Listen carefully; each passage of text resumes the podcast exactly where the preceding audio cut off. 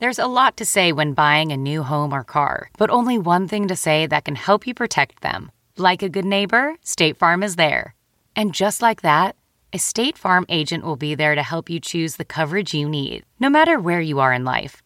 When you need coverage options, your State Farm agent is there to help, on the phone or in person. Like a good neighbor, State Farm is there. Angie's list is now Angie, and we've heard a lot of theories about why. I thought it was an eco move. Fewer words, less paper. No, it was so you could say it faster. No, it's to be more iconic. Must be a tech thing. But those aren't quite right. It's because now you can compare upfront prices, book a service instantly, and even get your project handled from start to finish. Sounds easy. It is, and it makes us so much more than just a list. Get started at Angie.com. That's A N G I, or download the app today. Hey, nerdlings! This episode of the Nerdist Podcast Live is brought to you by Audible. Please go to audiblepodcast.com slash nerdist and sign up for your free audiobook. Audiobooks, they're like reading for your ears. Now for the show. Now entering Nerdist.com.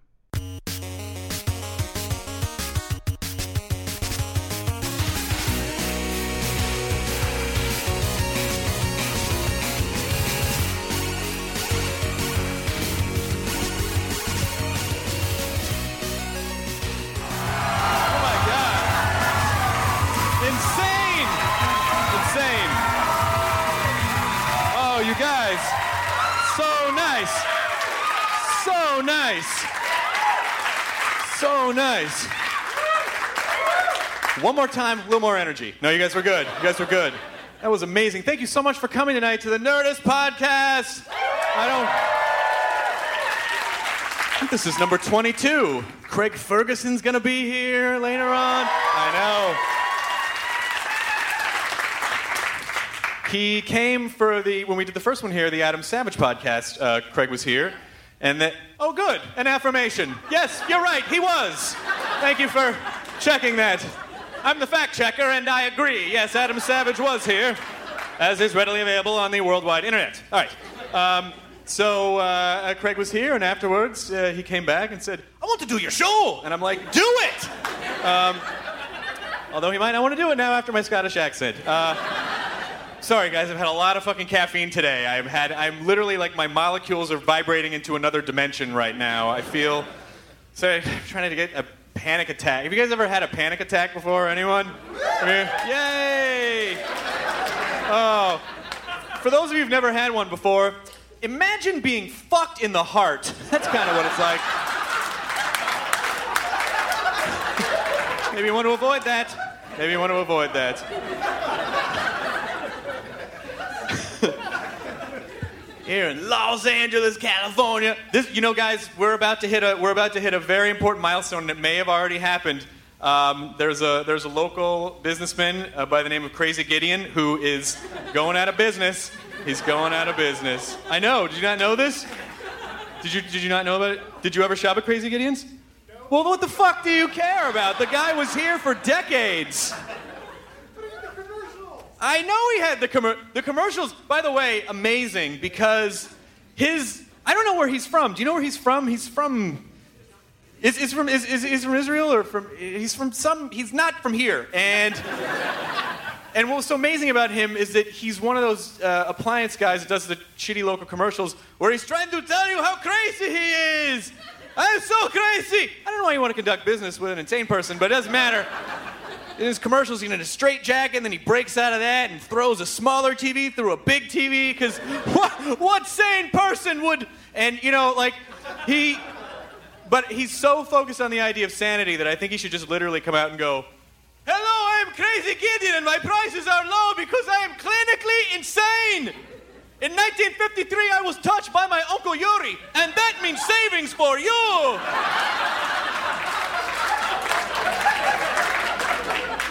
I had the courage, I would slash my own wrist. But since I do not, I am slash, slash, slashing my prices on Hamilton Beach three-speed electric blenders.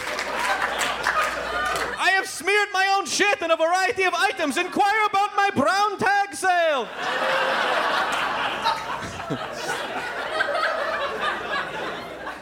Then I imagine the commercial just degenerates into a complete non-linear chain of psychosis. I'm crazy Gideon, shiny pumpkins, fuck my eye holes. What?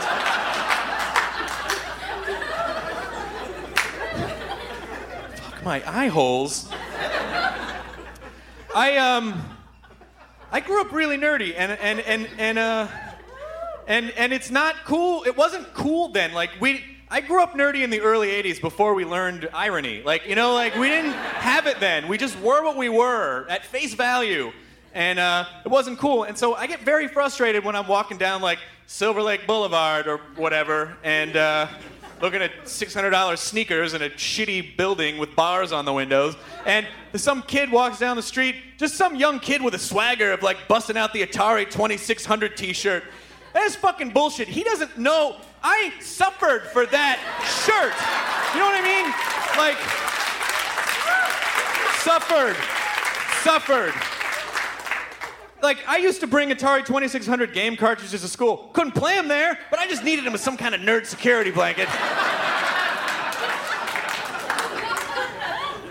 just needed them close by. Oh, combat, good. Oh, adventure, fantastic. Uh, video game. Th- This was a time when, and the Atari 2600 was awesome, by the way. I mean, a gaming system where squares could shoot lines at other squares. Delightful. And I suffered for that, and and there was no like I couldn't I, I didn't I didn't have the presence of mind to go to school and be like, hey, it's pretty fucking funny. I bought a 2600. Like it was awesome thing to do back then. And all, every activity that I was in did not impress other kids. Uh, and when I was in eighth grade, I won the Memphis. I grew up in Memphis. I didn't just go to towns and grift on their chess scenes. Uh, I won the Memphis City Chess Championship in uh, in eighth grade, and they announced. Yeah, well, I'm glad you're excited because when they announced it, when they announced it at school, um, the kids weren't overwhelmed. I would say they were pretty squarely whelmed with that information.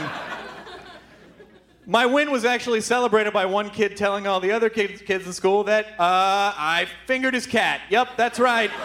fingered his cat.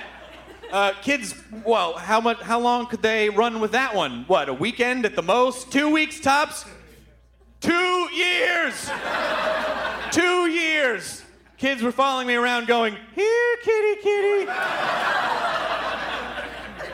so fuck you, kid with the Atari 2600 shirt.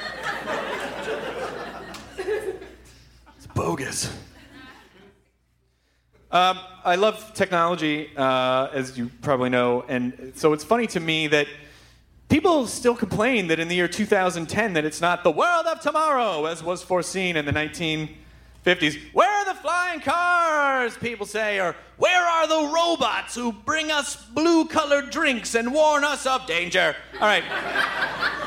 We may not have those things specifically, but do you know what we have, you guys? You know what we have? Laser vaginal rejuvenation surgery.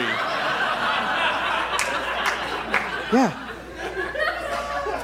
It's in the LA Weekly. They probably know their demographic. Someone can aim a laser at your vagina and make it smaller.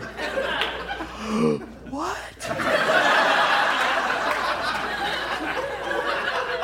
The world of tomorrow is! And there's a functional army of super tight future pussy out there to prove it.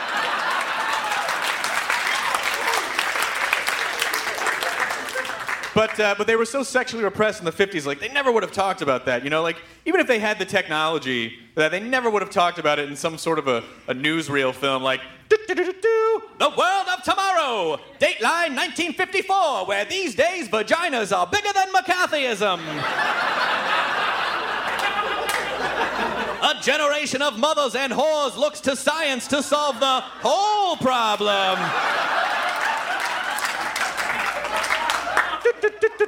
Say, Mom, what's going on down there? Why, after four kids, you could rent that thing out as a bomb shelter.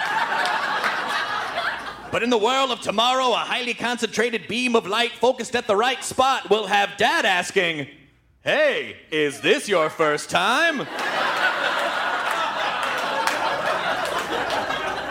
Thumbs up, Dr. Weld Snatch. Thanks to you, the future looks vagina amazing.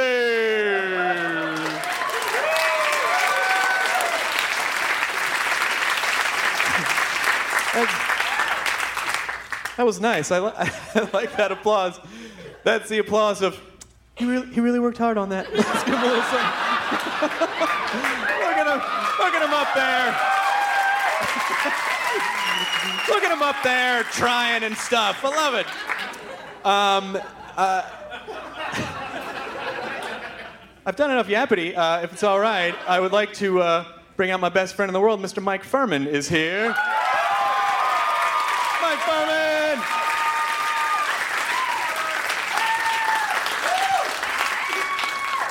What's up, Mr. Phirm? Oh, not much. How you doing? Pretty good. How's the fields? Well, not bad, not bad. A little worn down, but they're still there. Dun, dun, dun. This is out. This is what a fucking idiot I am. This is Mike's melodica because I left one at home, and, and in, in Hard and Phirm HQ, we gotta have a, a melodica in each camp because you never know. One for the car, one for the back of the car. You never know when you're gonna break out into some sort of a hooter fight. Yeah, What did someone call it? The nerd flute. that's right. Um, all right, so uh, Mike and I are going to do a quick song for you. By the way, I would like to say Mike Phirman has just released his solo album, uh, which is amazing. Thank you. Is it not called uh, "The Last Songs I Will Ever Write"? Part one. The very last song. The very last I will I ever will ever record. Part, Part one. one. Fantastic. Well, uh, if you if you want to hear Mike Phirman, you can go to music.mikephirman.com. music.mikephirman. That's a subdomain. You ready? Yes, I am. This uh, we're gonna do a quick song for you. I think it uh, shall reflect the uh, the vibe of the evening. Even this song is about success. We hope you enjoy it. Count it off. One, two, one, two, three, four.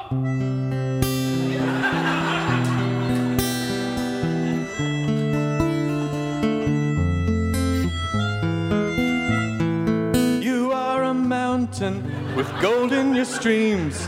Your trees are strong, for they are rooted in dreams. Look at me!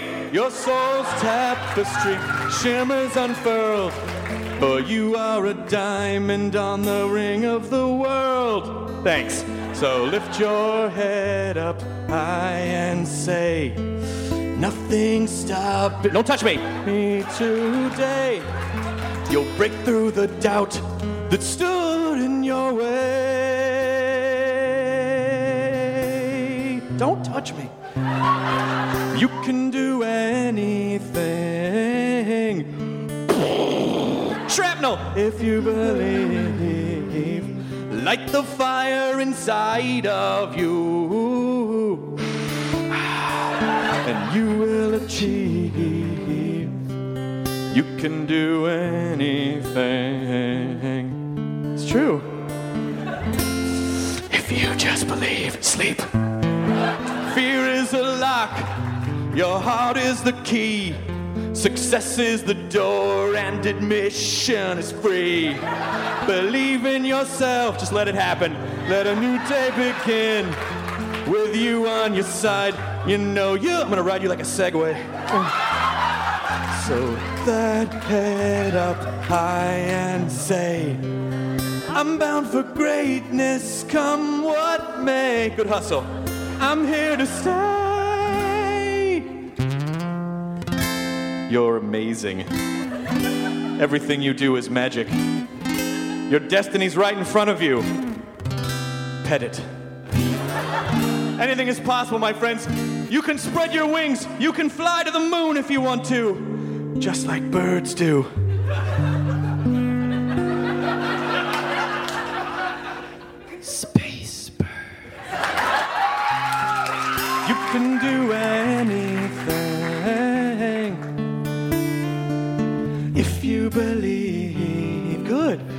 A plan that says I can and you will achieve.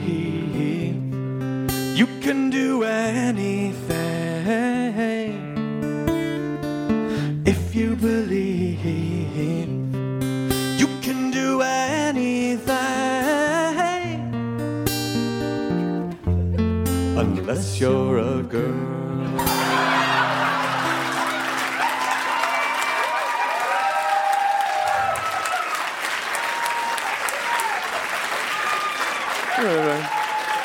Like we, we A really good crowd.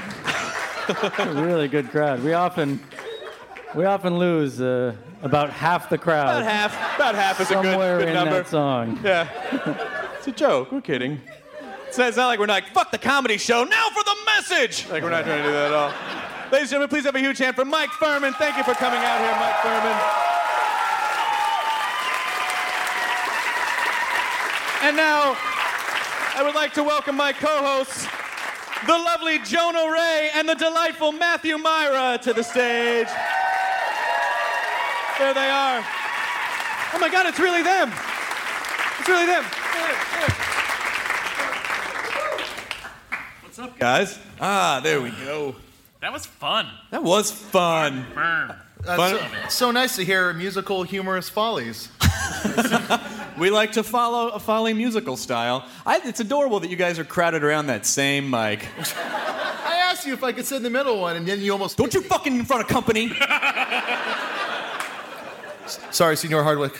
We were sitting, we were sitting backstage, and and uh, someone was like, "Oh, you guys always together like this." Yeah. We never go further apart than this, And this right here. except when walking. That's weird. No, I know. Because I like to strut. Do you guys, you know what I think is adorable? He's six, like something, and I'm That's much true, shorter. that's a hard fact. So his gait, his gait is much bigger. and, Like so, I Would let you him go. stop that? T- don't stop talking like that. You sound like the interstitials on When Harry Met Sally with those old married Oh, couples. I hate those. We first I met hate on a those. podcast. Those are those are the creepiest. Those are the creepiest fucking things. Because it's like you hear stories like this old couple's like, uh, she worked at a deli on 43rd Street, and I would go in every day and ask her out on a date, and every day she said no, and then she goes like, I said no, and he's all, and he's like, until one day. She said yes. We've been together ever since. What if you knew that guy at the time? Say, hey man, you want to get some pizza? No, I'm going to that deli on 43rd Street. Dude, again? Wow, why- Oh man. What's with the girl's blade? well, she's gonna say yes this time. gonna- One day.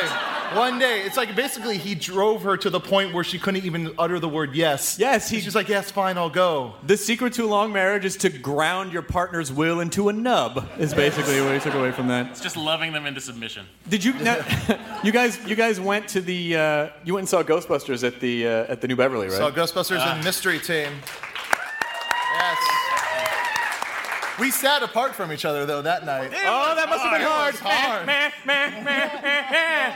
Uh, it was good. It was a double feature with Mystery Team, and if you haven't seen it, I highly suggest checking it out. Very funny movie. Did you put the popcorn in your lap and offer it to Matthew? I don't get it. I don't. What? It'd be really meta if you did that during diner. Look how funny I am. you know, I, Phirman and I were having this conversation about. Uh, you know, I, I, I complain a lot, and I apologize for being complaining, but I complain a lot about you know about uh, about people on the web who flame sites and stuff, and you know, and who are shitty online. So Mike, Mike made probably my favorite. He's a Photoshop ninja, so he made my favorite picture of all time. It was for a Fark photo contest, a Fark photo contest. Oh, it wasn't that fart photo contest? Fart out your favorite photo. Where you put a little fart bubble next to someone going, Oh, you're a regular Jackson Pollock of fart work. a little bit of spittle. That is, that's gross. What? Jackson, the Jackson Pollock. Wait, 22 episodes and we just I'm hit your sorry. threshold? Exactly. The idea that Jackson Pollock would ingest weirdly colored things to diarrhea all over a canvas is weird to you? Don't think I don't appreciate your use of diarrhea as a verb. now can we make it an adverb? That was really diarrhea-y when you. Oh, that's an adjective. Uh, technically a predicate nominative. Stop it! All right. Um, Please. So Phirman made probably my favorite Photoshop picture of all time. It was this, this photo contest was put your favorite movie in a different time period. And so he took this painting of the Ascension of Christ and then put the Ghostbusters behind them, and he they trapped Jesus in their proton beams. And so, you know, just for fun, uh, and he called it Ghostbusters Zero BC. And so, of course, what you get, you see I know where someone's see going where this is going. So what you get in the comments are like, ah, technically it should have been 33 BC. AD. AD. It should have been 33 Sorry. AD. Yeah, so they, so they corrected him. And it just makes me like the internet. I get, s- I love it so much, but I get mad at it because I feel like the internet is that guy who, if you saw like an adopted child with their adopted mother. Yeah. And then, Ah, and yeah, then, and that's then- and Oh, the- sorry, you're not no, that's done. not, I'm not there Sorry, yet. you're not done. And the adopted kid said, I love you, mom. The internet is a guy that will go, that's not your real mom. The internet, the internet's that guy in your friends that you hang out with because he's got the cool shit, yeah. but he's fucking always pointing shit out like that. He always has to, the internet always thinks it's better than you. And it is mostly. I like it. I get to talk to my friends. It's really nice. Uh, on uh, socially networking uh, Sometimes web, websites? Out, sometimes I friends are my MySpace friends. Your friends are your MySpace? Yeah, yeah. And then we all we all meet on uh, what was it? LinkedIn. LinkedIn. Tribe. Tribe And then, uh, and then talk about the days we're on MakeOutClub.com. Nice. Yeah. I know that. Uh, maybe you should email me on my Prodigy account. Yes. I got a sweet GeoCities site. It's out of this world. It's got this. It's got this drippy font that looks like slime blood. Do you got some? Uh, so you got some animated gifs on there and some got- hypertext. Lots of hypertext. You guys should pop over to my Angelfire. It's got some sweet frames. Oh, that's pretty awesome. Hey, if you guys, I don't know. Listen, I don't know if you like masturbating furiously, but I got some ASCII art tits on my uh, computer. If you want to check some of those melons out, they're made out of parentheses. I remember. I remember my dad talking to me about not looking for porn on the internet, and it never occurred to me until he said that. I was like, "Holy shit! I could look at porn on the internet." so I did. To this day. Yep. To this day. You're doing it right now. Yeah. There's a lot of Apple rage. You know, I went to the uh, I went to the iPhone 4 announcement up in uh, San Francisco, and uh, I think I think iOS 4 looks pretty cool. And uh, and uh, the second I said I devoted a, a bonus podcast uh, this week. Oh, I'm sorry by the way, you guys weren't invited to that one. But uh, it was, What? do you, Yeah. what? We don't get we don't get to meet the fucking Muppets. We don't get to meet Stan Lee. well, a I was it's probably because you refer to them as the fucking Muppets. Maybe that was part of it. Hey, fucking Kermit, what's going on? That's what I say. Kermit, you old son of a bitch. What's up? How's that hand up your ass? Maybe you would like to suck on some of this shit.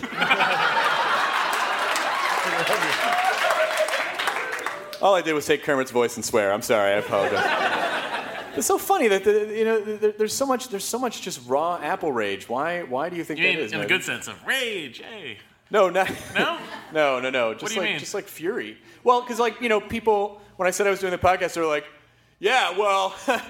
You know, you, you fucking talk about Apple. I, th- th- this was just a tweet. I'm assigning Sure. this voice to it. Uh, That's how I read all tweets. you know, you talk about Steve Jobs enough, you might as well devote a podcast to him so you could suck his dick. On the podcast? Yeah. Dude, I would suck I would suck Steve Jobs off so hard. And that you would probably break him. He's a frail man. He only, I, he only, I'd fucking take Oh, I'm sorry about your dick, Steve Jobs. I'm so sorry. I'm sorry about the Wi-Fi in your dick. Um, the, Wi-Fi, the Wi-Fi in? that's a brilliant idea. That is Suck on Hey, my fi. Everybody, little hotspot. You guys see the hotspot? Hotspot? You can uh, you can pair up to eight devices on this motherfucker. Tethering not available in the U.S. Damn you! I heard he's mostly made up of like Apple products. Like most of his body is gone and been replaced. Kind of like Darth Vader. Yeah, a little bit, a little bit. And they're gonna peel the mask off someday so he can look He's upon made of us. seven iMacs. Yes. but people people think that I get something out of saying things about Apple. They're Like like what, why can't we just like stuff because we like it? Like Apple doesn't give anyone anything for free. Like a- Apple, as a matter of fact, treats a lot of people Apple kinda was shitty. resented for the longest time for being this little tiny company. Windows was dominant. Now they're resented for the opposite reason of being the dominant thing. No, the, the mega, I, but I just feel like, you know, Apple is kind of like a hot cheerleader who won't fuck you, but you carry your books anyway. You know, like that's kind of the, the relationship that we have with them.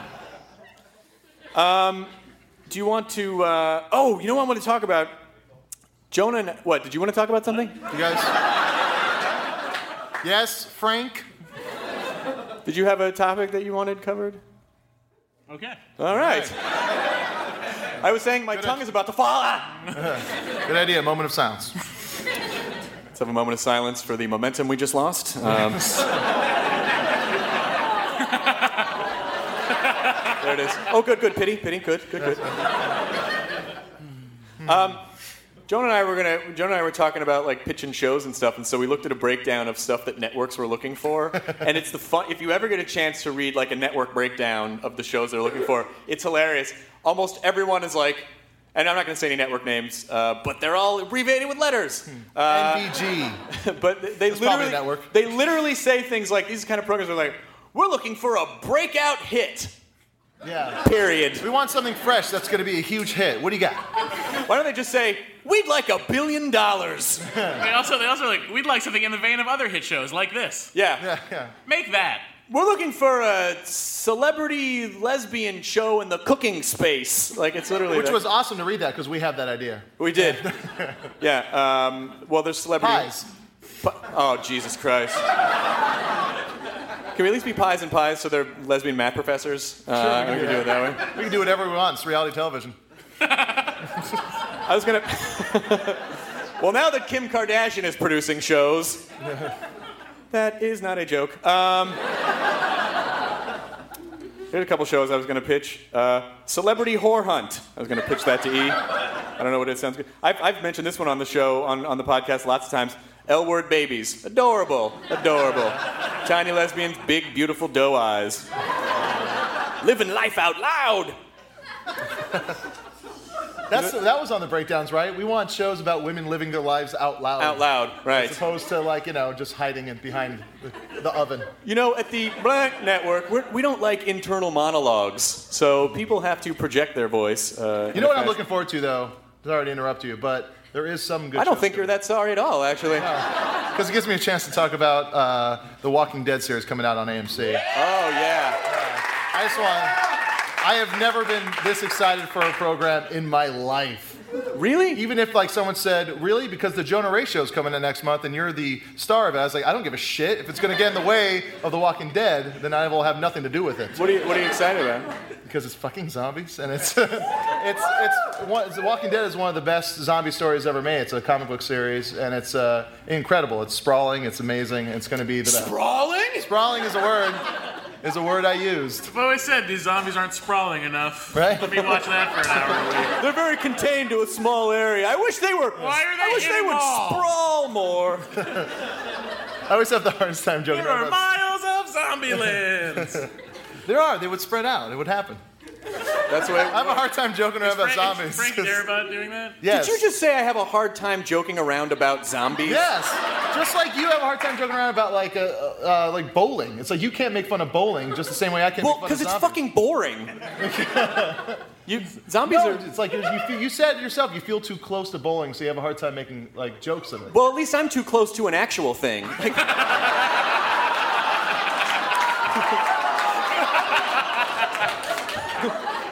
You'll fucking see, and who's gonna save you? Not me. oh my God! Whoa! Hey! Whoa. That is that is some authoritative beer opening, my friend. Well, I think we've uh, we've blabbed on enough. I, I would like to bring out our guests right now, if that's okay with you dudes. I'm fine with that. I'm excited. Um, ladies and gentlemen, please welcome to the stage from the Craig Ferguson Late Late Show with Craig Ferguson, Mr. Craig Ferguson is here.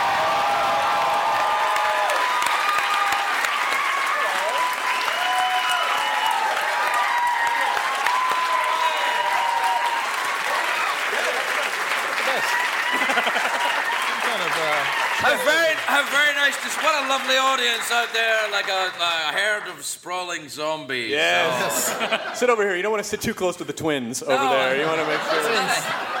I, I brought my glasses just in case. Just in case hit. Yeah, I want to fit in with you guys in your chat about the internet. The interwebs. I can't, I can't believe it. This is my first podcast. I'm very excited. And uh, I can't believe I turn up and you're talking about the internet and how zombies are cool. I mean, for fuck's sake. But isn't You that don't, you don't help your stereotype by being it, man. Come on. isn't what isn't that implied in the Nerdist podcast? Yeah, no, title it is. before I you actually, came I'm on? very excited about it. I, I pretend to be cool, but I, I cried when I got my tattoos.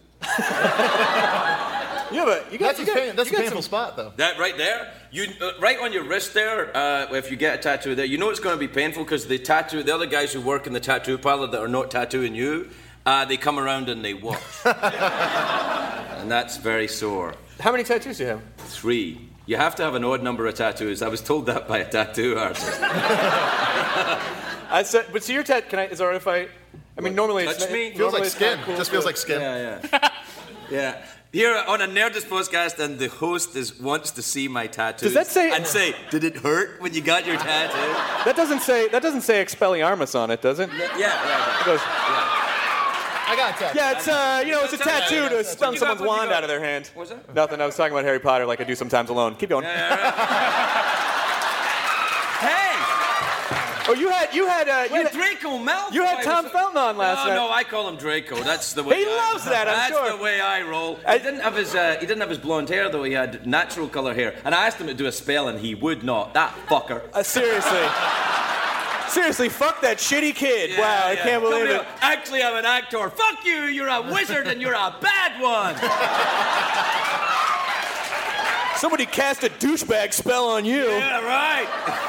Actually, he was very nice. He was why he was he was really sweet, but I and but but to be fair, at the beginning of the interview, you did say I think you did say your favorite Harry Potter film was Prison, The Prisoner of Ass Bandits. Well, that's the way.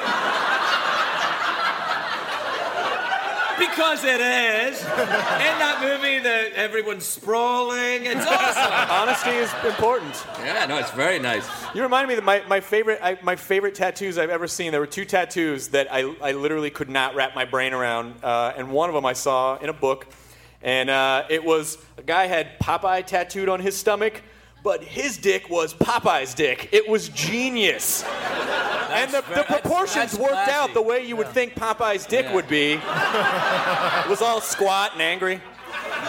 That's how I think Popeye's dick would be. Until the spinach. Yeah, until the spinach. And then, of course, then the, then- the battleship inside. Yeah, yeah. yeah. But Bluto, very small dick. That's why he's so angry. that's why he's so big. angry, He's like yeah. A eunuch. Yeah. What was the other tattoo then? The other tattoo was, and this is this is what I would call turning lemons into lemonade. This guy had a really ugly belly button, and so he tattooed a cat around it so it looked like the cat's asshole, and the cat was just kind of turning and looking at the viewer like, I see you've noticed my melting asshole. Like it was, it was very fetching. Can we- can Man, that, that really is making lemonade out. Yeah, kitty, kitty, yeah, kitty, kitty. My favorite thing about, about Popeye is that every week he's just trying to save olive oil from being raped. Yeah. I think that was everyone's favorite part. I think that was the concept. That was. That's not that's not my favorite part. Me neither. Oh, I'm with the guest. Yeah, yeah, yeah. Whoa, oh, it's pretty cold out there in the Phantom Zone, huh, fuckers? I didn't. I never thought about that in Popeye. I thought, what, are you using an iPad as we're actually? It's up here. I don't know. You are the real deal, man. You're not fucking around. I am. You're serious. I am. Na- I am not fucking around. I've. Are I've you tweeting right now? I'm not tweeting right now. Oh, I've opened Dropbox. It's not important. I, um, I seriously don't know what that is. What is that? Dropbox is a really fantastic file syncing uh, application. So you know you don't have to. Wait, wait, wait. it I'm gets better. boring myself. No, Don't tune out, Craig. It gets better. No, no, it's good. It's good. I get it. I know what it is, just- really. I'm kidding. Oh, you do? No. Okay. I, you know, one of the one of the reasons why I'm thrilled, I, I I really have wanted you on the podcast for a long time, and I, I was so excited when um, when I heard that you were coming to Adam Adam Savage's podcast uh, because Yeah, yeah. I'm you- a big fan of Adam. Yes, yes, he's awesome, uh, and. Uh, you, that sounded sarcastic, but it Yeah, was it did, actually. Yeah, yeah, he's go, awesome. I get it. I get it. Yeah. No is safe. Okay, um, but uh, uh, but y- you did this. Uh, you did this really amazing monologue on the anniversary of your sobriety. Uh, I think in 2006. Um, and it was it blew me away because as somebody who's been I've been doing stand up now for almost 11 years and I've been sober for 7 Right. and it's very I have still haven't really found a way to make it funny but you, you know you managed to go from you know I, I, I woke up in a pile I woke up in my own urine and in the next minute you had people laughing and that completely blew me away I was actually laughing when I woke up in my own urine. I, What else well, when can I you say? I, I can't say 100% for sure it was my urine. Right, right, right, I- right. Well, you don't know. You know, I mean, that I woke up in urine. I- listen, I- I had I those- presumed it was mine, but who's to say? I, listen I, I I had those it moments was in Germany. no Uh, it was not You're lucky it was only urine. yeah, Well, I, I didn't it was- say it was only urine. It was urine was. Oh my God! It was Germany. You're lucky some guy didn't come in with your dick in a frying pan, going, "Would you like breakfast?" Like you're so lucky. It could have gone I way never worse. said that didn't happen. All right, I just, well, good. All I'm saying is that I woke. Well, you see, the thing is uh, uh, about it for me is that I, I that particular uh, monologue that night was less about the anniversary of my sobriety and more about the fact that uh, Britney Spears was clearly having some kind of bipolar episode, and everybody. Mm-hmm. You mean uh, as a life? No, well, I see. I, I think that clearly, uh, you know, obviously she kind of comes and goes a little bit. I don't I don't know the woman at all, but she clearly was having some kind of mental breakdown, and it and it seemed to me uh, the, the slightest bit inappropriate to you know. It was like we you know we were talking earlier about the internet is that guy. Right. Well, it was like the media was that guy going, oh, look, you're having a mental breakdown. And I think, you know what? Shut the fuck up. She's going mad. Yeah. And and I thought it was a little too much, so I thought I would, you know, throw my tuppence in the other way. That's a. It almost it almost made me feel bad. Oh, that's that cute play money you guys have. over That's there across the right. pond. Why I wouldn't give tuppence for your ideas about zombies, sir? Well, best go be sweeping the chimney. With a child. it's still legal. I can't breathe, sir. That's right. It'll be better once you shed all your lung tissue. Oh, that's a good lad. You've taken it too far. What? You've taken it too far. It was a fake kid. No, no, it was a real kid. I was attached to that kid. That kid was like a zombie to me.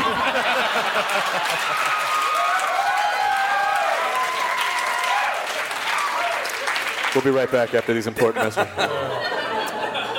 um, yeah, that. Uh, and, and by the way, I, I feel bad because you made me. I mean, I do have a Britney Spears joke, and I was just I was watching your thing, going, gang, gang, gang, No, no, no, no. I didn't. I didn't want to say that there's no such thing as a Britney Spears joke, and I wasn't doing a manifesto for anyone else. I wasn't saying no, we shouldn't be laughing at her. I just thought, you know, if you do a show every night, I, I mean, and I quote when I first got the job, I was talking to Chris Rock, and I met him at this thing.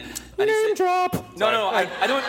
I don't know him. I just met him. I was introduced to him, and he said, "You're the guy that's taken over that show." And Yeah. I said, "Yeah." And he's going, to and he said I- exactly this. He said, "You're going to do that every fucking night, every fucking night." He likes to repeat And- stuff. Yeah, does. he does. He does. Like that. And then, and then in my dreams, it was like I could hear him. It was like in a movie. He was going every fucking night, every fucking night.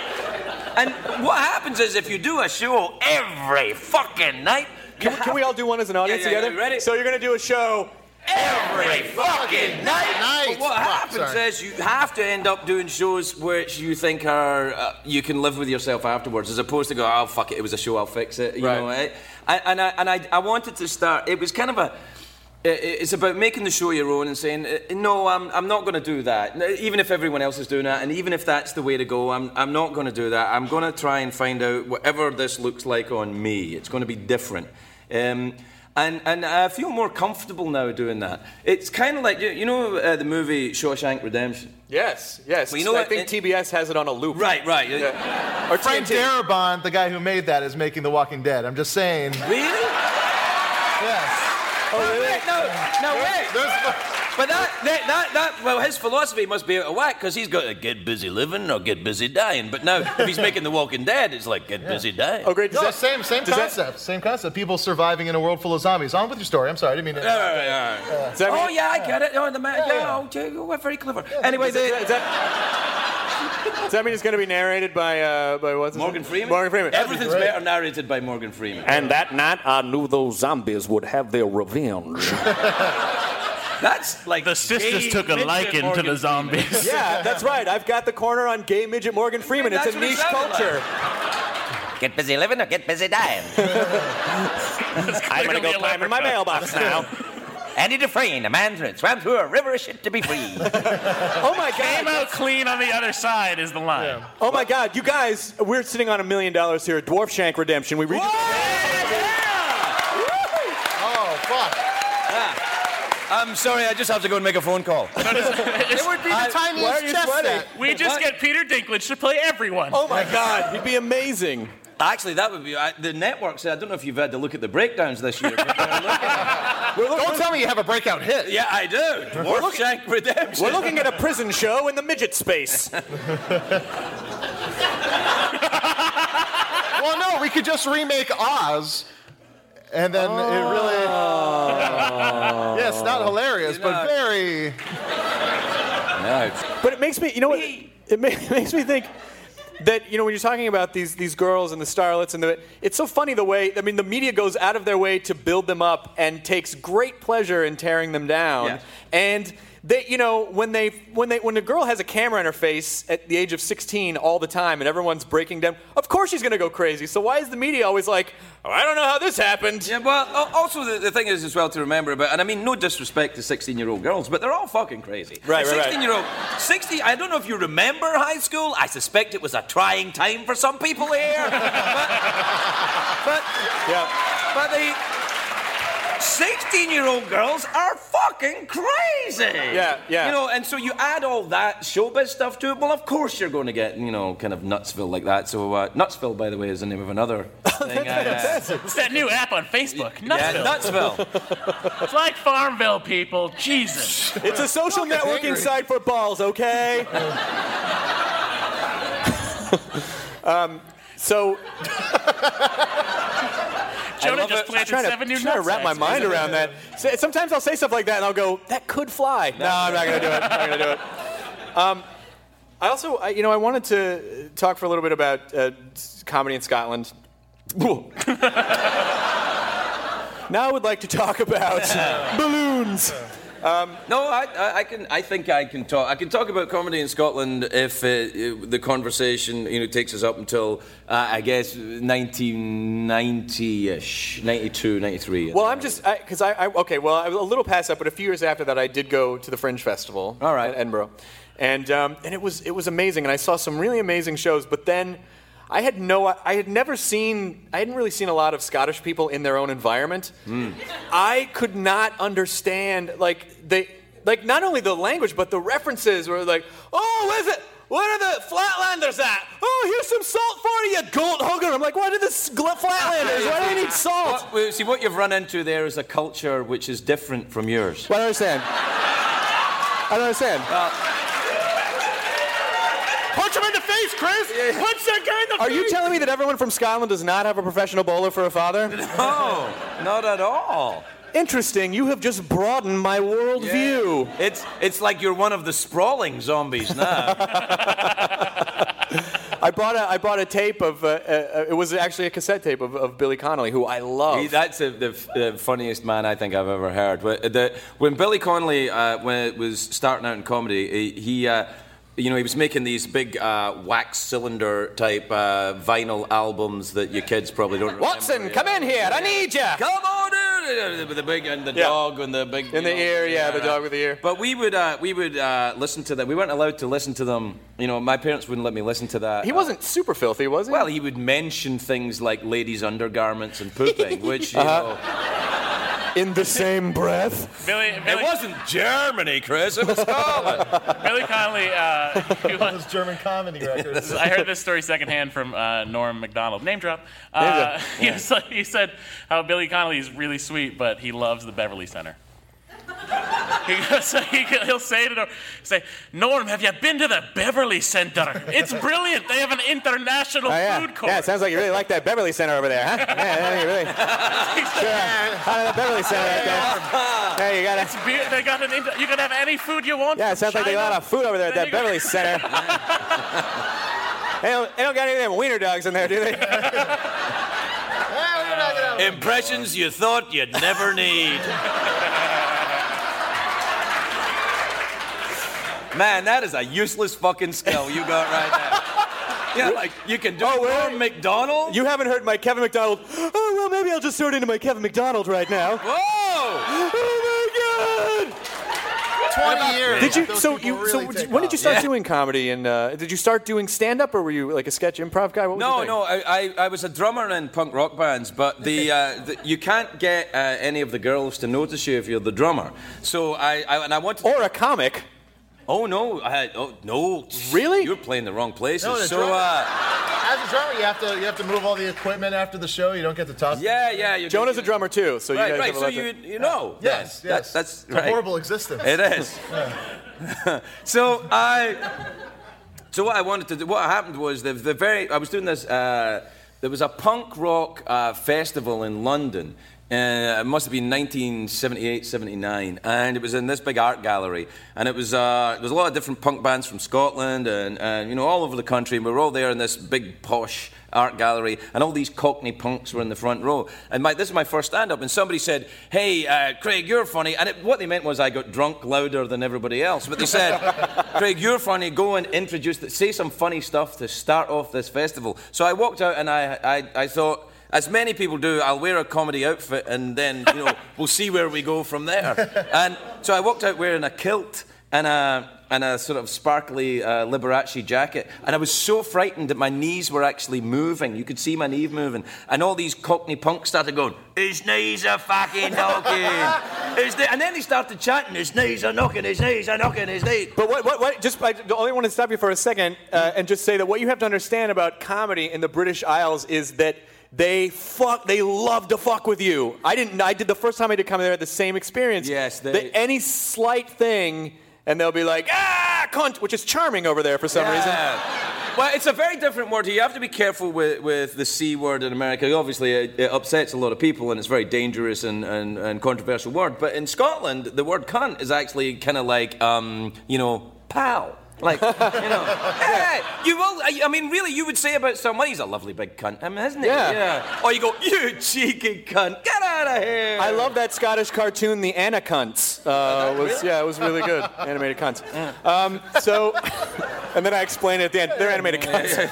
I shortened it. Yeah. Um, but I, I'm sorry, I interrupt you. So, you. so you go up and your knees are knocking, and then they're. And No, they're- that was it, yeah. I Oh, that was a good done. story. Yeah, okay, yeah, good.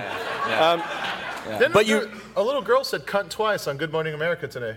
What? Yeah, some little girl. And now she has 18,000 Twitter followers. really? Yeah, I looked today. I don't know Yeah, why. it's, uh, yeah. that really What's happened? up a high school girl's Twitter. I Twitter? didn't look it up. Patton Oswalt tweeted something with her name in it, and I clicked on it, and then I, Oh, because wow. Patton tweeted it. Yeah. I didn't know who it was. So you, uh, so then you, did you, you obviously started doing stand up then, or did you take a break? No, a I just no, I just kept I kept doing it because I couldn't stay in bands long. Any band that was in, every, I would either get kicked out or the, someone else would go to jail or something like that. I mean, keeping a group of people together, you know, punk rock people, it doesn't really work very well. Right. So I ended up doing it, on, and it was a. It was a profession which was very forgiving of uh, drunkenness and, and tardiness. I mean, you know, forgiving is a kind word. I would say maybe encouraging. Um, No, I don't think they actually encouraged it. I think that um, the, the, they just would. I was the only person that would do it. Like um, the, in Scotland, uh, not a lot of people want to stand out from the crowd because you'll get killed.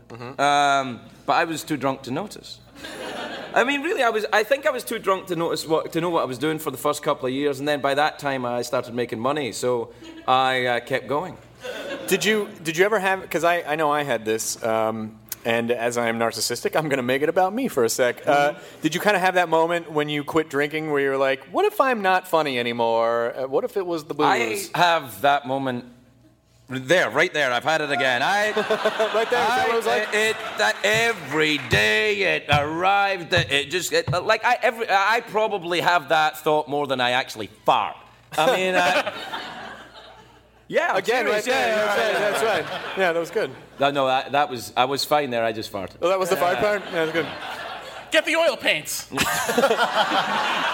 Call back. That was a call Oh, back. yeah, You've all been a party right, to a right. call back. That- that- that- that- yeah. So when, uh, at what point did you? Because I know uh, you talked a little bit about this backstage when Adam was here, and, and I, uh, but you said you were really good friends with Peter Cook. I was, yeah. Peter Cook was. Uh, I, I, I'd written a, a script. Uh, Peter Cook, who I, I loved more than any other uh, of that particular. If, if you're an American, you don't know Peter Cook is a brilliant British comedian. If, if to, a lot of American people know him as the the pontiff from Princess Bride, that marriage is a beautiful thing. Uh, Peter Cook was Yeah, that's am- probably amazing. the least interesting thing he ever did. But he, he was. Uh, With Dudley Moore, the clean tapes. yeah, no, he was fantastic. Very, very funny. I, I, I mean, a, a very, very wild mind. uh, And um, he. Uh, I wrote a, a script because uh, you know for Channel Four in Britain, which is kind of like I don't know this, Mm-hmm. uh, and um, oh, thank you. No, no. No, no, Channel Yeah, 4 is That's good. It's the experimental they do. uh, Oh, oh, okay, yeah, okay, yeah, okay, thank you, thank you. All right, so um, I wrote this script for, and I thought I'll send it to Peter Cook to see if he'll be in it. And he, he actually he followed comedy this is even really bef- this is before the internet. He was just aware of young comedians, and uh, and he agreed to play my father in this. Uh, in this thing, he was a notorious drunk, Peter. He had this house up in Hampstead. So I went to meet him for the first time. I got the call from his agent. You have to go and meet Mr. Cook. And I went up to his house in Hampstead and rang the doorbell. Uh, and I came out. This was on a Monday morning, about eleven o'clock. And he came on the intercom and he said, "Who is it?" and I said, "It's uh, Craig Ferguson, Peter. I've come to talk to you about the show." And he went, "Oh yes, come on in. Breakfast is in the fridge." And I went inside, the, the door clicked open, I went inside, and it was a big, tall house, and I, uh, you know, I, I didn't know what to do, and he was right up at the top of these things. The kitchen was right inside the front door, and I looked up, he was wearing a toweling robe. The first part of I saw, I saw of him was his cock. And, uh, and I was like, uh, good morning, and he went, good morning, and I said, uh, right, he said, breakfast is in the fridge. And I, I went to the fridge, and the only, I opened the fridge door, and there were only two uh, cans of hard cider. Uh, a, sort of a real alcoholic beverage called Strongbow. It's, it's, it's, yeah, yeah, right. It's, it's kind of a street drunk beverage. You know, it's, it's a real. Um, and so there were two cans of that. And so I shouted up to Peter, Peter, I can only see two cans of cider. And he said, I repeat, breakfast is in the fridge.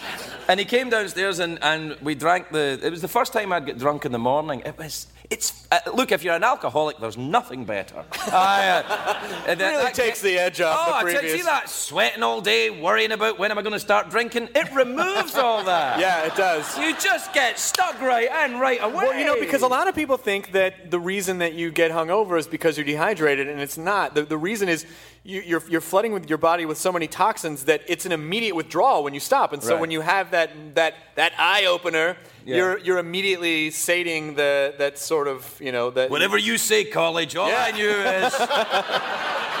all I knew is it made me feel very, very I'm gonna bore the drunkenness right out of you.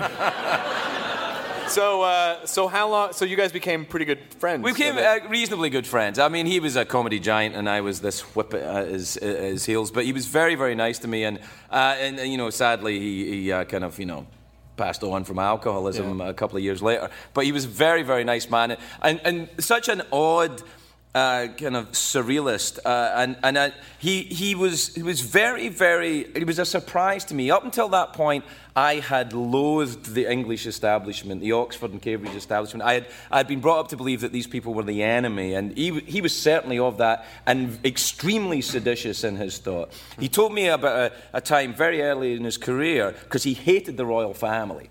And uh, he got this uh, call from when he was getting very famous as, uh, you know, with Dudley Moore, and not only, but also, he got a call one day. He, said, he told me the story. He said, I got a call one day from uh, the phone rang, and I heard this voice saying, This is the equerry of His Royal Highness Prince Charles.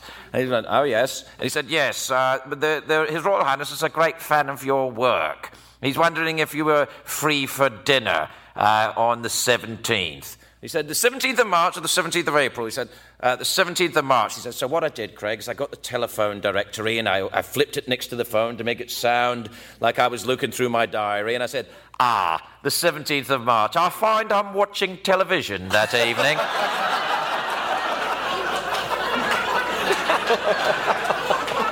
I mean, that's fucking balls. That's You know, ballsy. I mean, that, and I, I, I, I always, I always kind of thought Peter had that fearlessness. I mean, uh, uh, he had many other demons that, that came after him, but he was uh, fearless in the, in the, in the face of pomposity and, and, uh, and undeserved recognition. And I, and I kind of, I, if I have anything that I would try and aspire to in my life, it is to be like that. To, to say, you know, uh, okay, I, I, I don't care how powerful you are, I'm going to have a go. Yeah. Um, it, it, it eventually, of course, will destroy me, but, I, uh, but I'll, have, I'll, I'll get a few laughs on the way, I think. Well, I want to uh, I want to continue on that thought for a second, but we have to pause for a quick uh, uh, sponsorship break. Uh, I'd like to invite out our good friend, Nerdist podcast friend, uh, Mr. Samm Levine is here tonight, ladies and gentlemen. We're introducing some sponsorships on the podcast. Chris, Chris, Yes. Chris, we talked about this. Sorcerer, Samm Levine. One more time. Oh, uh, wow. He's got the scepter there. I'll do some sound effects for you. Ladies, thank you. Uh, ladies and gentlemen, please welcome to the stage sorcerer Samm Levine.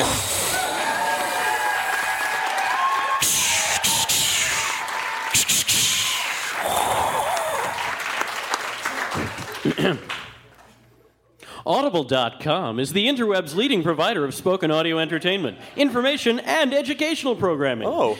If someone had the power to say, charm a book into the gift of speech, this is exactly what it would sound like.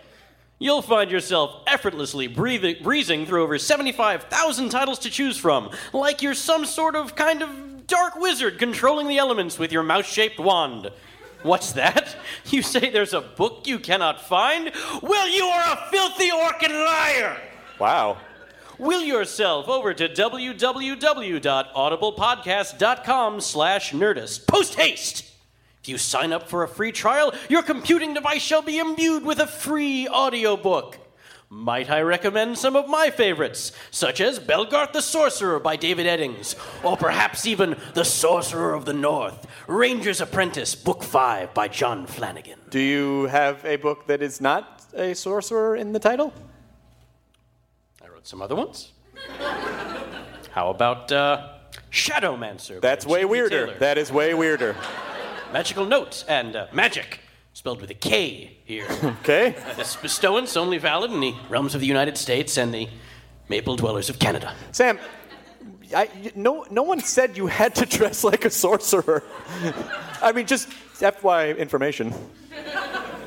hmm You think this is pretend, huh, Hardwick? Pretend. Well, you've made yourself an enemy here today. Next time you slumber, I shall find you in your dreams and shit on your soul! I'm not, not exactly sure how I'm going to invade your dreams, but the logistics are a little confused. I have a spreadsheet in my car that would help clear things up, but I forgot to bring it in. Samm Levine, the sorcerer! Samm Levine, everyone! Star of Inglourious Basterds and Freaks and Geeks. I'm. See, it was funny, and we got to learn about an interesting new product. That's right, and I'm sure Audible won't have a problem at all with all the soul shitting talk that surfaced. They know what they signed up for. They signed up, right? I don't think they know what they signed up for. Can I just? Uh, that was a real thing. Yeah. It was- yes, that was a real human. See, you have sponsors like Coca-Cola. and No, no, no. I don't have. I have sponsors like Viagra and uh, what's that one that makes you go to- Viagra. Yeah, yeah. Adorable. Yeah, Adorable. it is. It's, it's either boner pills or sleep meds. That's what's on my show. Or what's the other? The sham. Only if they could combine those two pills. I could sleep. Hey, hey, hey, hey! Heroin, Junior. Heroin. He's young. He doesn't know. He's young. What's wrong with you kids? Hipsters, Oh. hipsters don't know from heroin. They like absinthe. They don't know. yeah, I thought I would try a sponsorship on the show so I could start paying these nerds over here or something. They've been working for free for 21 episodes so far. 22. All right, well, that was shitty of you. There's Uh, one in the can. You're not Yeah. One in the can. awesome. You should write on my show. I'm serious, really. Yeah. See you fuckers later. No, we're a package deal. We're a package deal. Matt, don't shit on us until you sign something. Trust me. Okay. Too late. Uh, fuck it. You're fired. I still got a job here, right, Chris? Not so much. oh, I could never stay mad at that cherubic face. Wow, this is like a play. I tried to grab he his can't. cheek. He can't. It's too hard. No, here it is. That was for us. Let's move on. No, I want to see you guys wiggle out of this one. His knees are knocking. His knees are knocking. You, your uh, your join or die tattoo. Is Yeah. that? Did you get that after you gained citizenship? Yeah, it, I uh, I wanted to uh, have something on me which was as painful as the exam. Uh, what is the citizenship exam like? It's actually pretty easy. It's like you know, do you like gum? Yes. Do you hate Al Qaeda? Yes. You're in. wow. One out of two ain't bad. That'd be pretty good. Yeah. Well, if it, uh, it, let's talk about your show for a sec because it what's amazing to me, and, and the thing, like when you first took over the show, of course, I knew you from the Drew Carey show. Right. By the way, that was that must have been a fun show. Drew's a sweet guy. Sure, it was amazing. fine. Yeah, it was all right. You know. Nah, it was. It was fine. It was fine. It was. It was a lot of fun. So how did you how did you go from the Drew Carey show to getting because you know like network show network shows are usually like we're gonna try to hire the biggest star we can find like what And, and I was the biggest one they could get. all right well that was fair enough No, uh, it, what happened was that you know, uh, very famously, Craig Kilborn left to uh, he left the Late Late Show to uh, pursue uh, movie and TV projects. well now Kilby's coming back according to the TV commercials Yeah, and um, well, I never even said anything. You just you projected onto me your minds. own That was- fucking that was in their minds. That's not my That bitterness. I'm minds. cool. Everything's Well, fine. to It's be, good. to be fair you did put fucking in front of bitterness but it, it's fine that was their that was their Hey, thing If you don't put fucking fucking bitterness, then you don't mean it properly. Is what. But no, I, I I was doing the Drew Carey show, and then uh, and then I got it went away. You know, uh, like I, I lost the job. I was what do you kids call it? Fired. Fired. Yeah, I wasn't fired, but the show ended, and I didn't have anything else to do. Uh, and then I, I was doing this uh, independent movie in Canada, in Winnipeg. Uh, you know, and it's that's that's pretty rough. yeah Winnipeg Well, Winnipeg uh, gets really cold and you can't go out, and that was the time. That was a, a pretty low point in sobriety. That was when I was in the hotel room on my own for you know about a month. I shaved my entire body, uh, so I had nothing else to do. yeah yeah yeah yeah yeah And uh, I just looked like a giant baby. I would scare myself in the mirror. Let's see, guy. Hey, man, when you can fucking scare yourself as a giant baby, that's how know you. That's how you know you're alive. That's right, living the dream. But then I got this call that they were trying out all these different people for the, the Late Late Show. We're looking for a giant hairless baby. Yeah, I was like, this is the one. I'll be able to stand out. I'll be the big Scottish baby. And they tried out a lot of people and, and then eventually gave me the job. Uh, And I, I'm very grateful for it. I, I mean, actually, when I started out at the very beginning, uh, very, I, I thought it would be kind of a lark, and I met Peter Lassally and uh, Michael Naidus, who, who, you know, Peter is the executive producer of the show, and Michael produces it, and they, they, they run things. And I, uh, Michael introduced me to Peter, who had worked, you know, forever in television and is a legend, and was uh, the producer of the Tonight Show, and um, with, you know, Johnny Carson, who did not not so badly at it, and. Uh, You know, I, I don't know how it's doing now. He was in he- Peter was in the late shift. Peter was in the late shift. Right, right, Yeah. right. Actually, early on in the show, the actor that played Peter in the late shift, we would get in in sketches to play Peter in uh, sketches. Oh, that's As- genius. Yeah, it was great. Unfortunately, it was the first year of the show. None of you fuckers was watching, so you never saw it. But um, the uh, but we used to do that. But Peter said to me. Uh, I, I, I said to when I met him, I said, "Thanks for letting me do this." This is before I went on the show. I said, "Thanks for letting me do this. This should be a lark."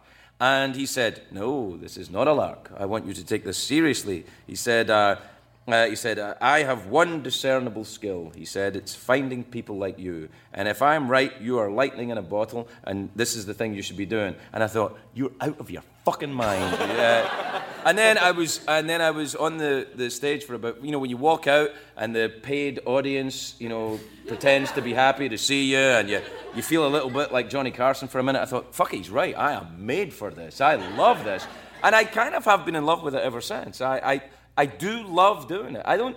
I don't love every second of every show, but nearly all of it, all the time. What, what sort of what sort of drove you? Because a, a lot of, I mean, I feel like it's part of the problem with uh, some of the some of the late night shows Hmm. um, is that they're they're some of them feel a little soulless. Uh, and I'm not gonna say which one, but um, but uh, but the, Carson Daly. I know, I know Carson Daly. and Very Carson- good, very good. Hey, uh, I, uh, hey, got buddy. a gold ear when it comes to hey, buddy, uh, welcome to TRL. It's uh, the TRL. Spot on. Doing it quick Yeah. life. Spot on. Very good. Uh, it's getting hot in here to take off all your clothes. Um, so uh, there's this kind of a soulless disconnect, and it's like you say this, and then this person says this, and you say this, and this person says this. And I feel like as a society, we're evolved enough. To, like in the 70s or the 60s or 50s, I'm sure that dazzled people. They're like they're having a conversation. Yeah. But we know enough about how stuff works now that we know that it's not really a conversation. But you kind of broke that and clearly said, I'm just going to talk to people. I don't know. I don't know if I quite agree with that. I think I think that the, the format existed. Uh, the, the format that I do existed for a long time. I think it existed in radio. I think Jack Paar was doing it on the Tonight Show. I think it existed in the 50s and the early 60s. And I don't think it was television. I think it was the the publicists of the stars that were going on the show were so protective of the people. A lot. This is before TMZ when you could have a fucking secret, but you can't have any secrets anymore. Right. But, but they had they, they had to keep. all yeah, Harvey and that sippy couple get you. Yeah, yeah, Doesn't right. matter. You can't hide. But they, but so they, what they did was they started building these protected conversations. I actually think it probably came from the publicists more than the actual hosts of the show. But it became, uh, it became the standard thing to do. And what I, uh, when I realized I was doing it every fucking night, was that I realized I couldn't do this every night. I couldn't do it. I would lose my. I would quit. I would do something stupid. I would do. I would do something self-destructive in order to be fired. And uh, and I started doing that, and it began to become popular. I began to do self-destructive things like tearing up the notes and talking to the people outside of what they had asked me to talk about, and they responded like I was really talking to them. And what happened was, as I realized as I got further into it to get back to the uh, Shawshank Redemption thing that we went off of. That you know that thing. Thanks a lot. The uh, he's right. We, we went off it. uh, see, we're going off it again. We're going off it again. Go back. So, well, uh, you know that at the end of the uh, the movie, when the parole board, every time they go to Morgan Freeman, they, he has to give some reason as to why he should be paroled, and he always gives. Do out- you think you're rehabilitated? Right, exactly, and he makes up some stuff. And then the, the last That's one a he bullshit said- world. Yeah, yeah, and then he just says, "Fuck you, I don't care." He says to the parole board, "Fuck you, don't, let me go, don't let me go, I don't fucking care. You, fuck you." But then, you know, when he finally stops trying, it works. And really, I think for me in the show, that that's what it became about. It's like I stopped trying to do it their way, I, and I and I. I stopped trying to do it there, way, which began a certain run of freedom, which is difficult to hold on to because people get, and I'm not talking about just the, the executives or the guests or the publicists or anyone else, but even viewers of the show, loyal viewers of the show, they want things to stay the same. Mm-hmm. And I can't do that. And they get a little cross at me sometimes. They get angry at me, like, why can't you have the soundboard machine or the puppets or the thing? And I go, because I fucking moved on. And, and, I, and even although that upsets you, I have to because if I'm not happy doing the show, I'm not going to fucking do it. But they'll get used to And the- and that's it. But they'll get know. they'll get used to the new thing though. Right, exactly. And and even although even although I want people to like it, and I do want them to, I'm not, I'm not, uh, I'm not, uh, I want to be liked. I'm a performer. I want your approval. But I, but I won't do it at the at the expense of my fucking sanity. I won't. I Right. won't. I, you won't fucking see me on Celebrity Rehab. You won't fucking see me.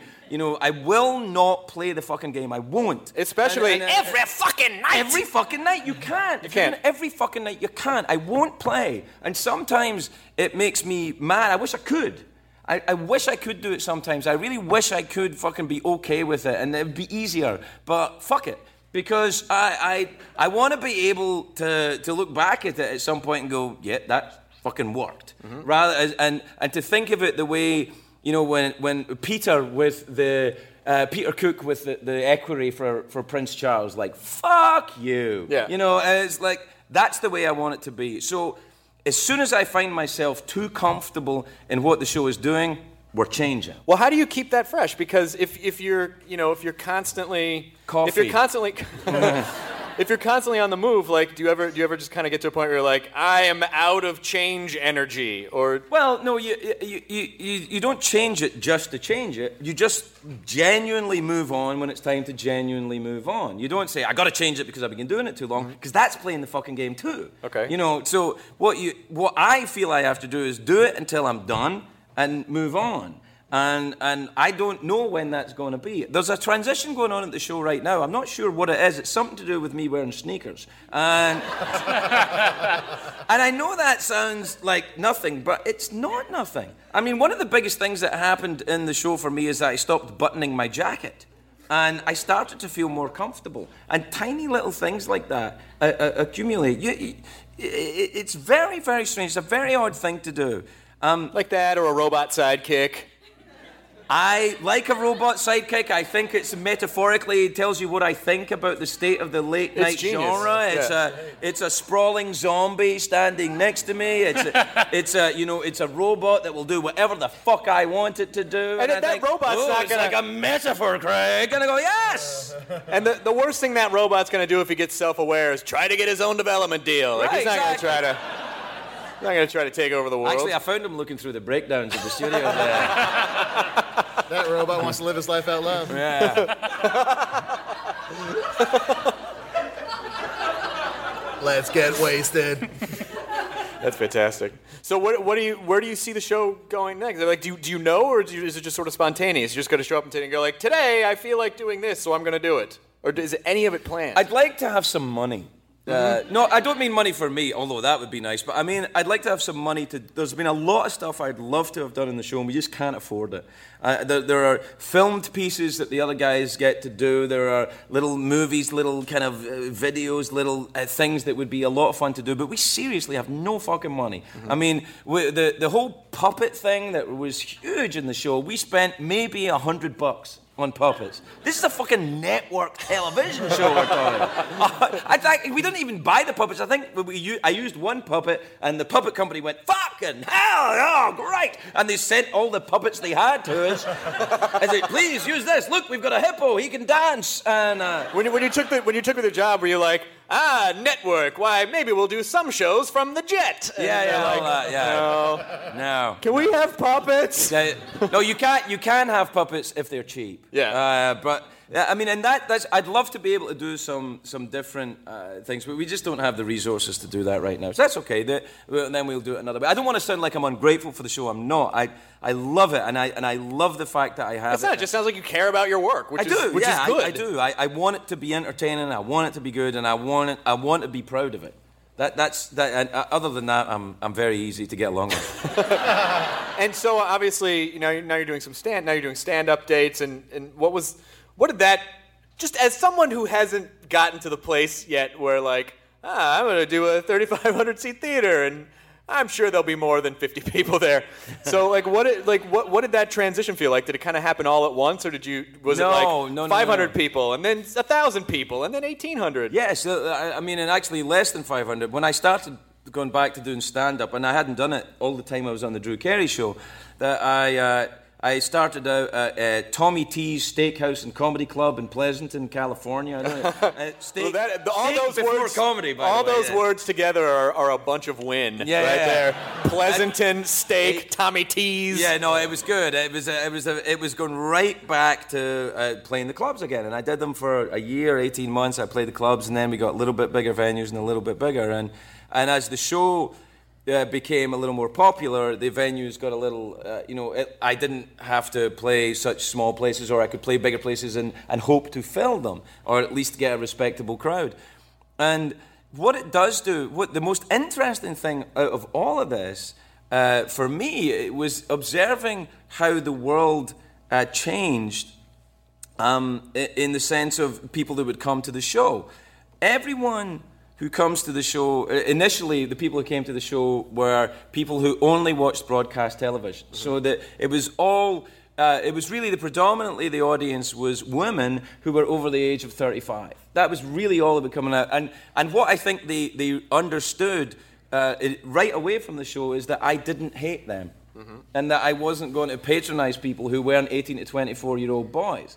And that, I think, was such a fucking surprise to that group of people that they came out to see me. And as the show got more popular, the demographic of the audiences changed in the sense that it broke down into different areas. And now, like, I was in Vegas two weeks ago, I'd say maybe, I, I can't take an exact count, but I would say 50% of the audience is under 40 years old. And, and, uh, and the people who are under 40 and the people who are under 30 years old, none of these people have seen a full show. None of them.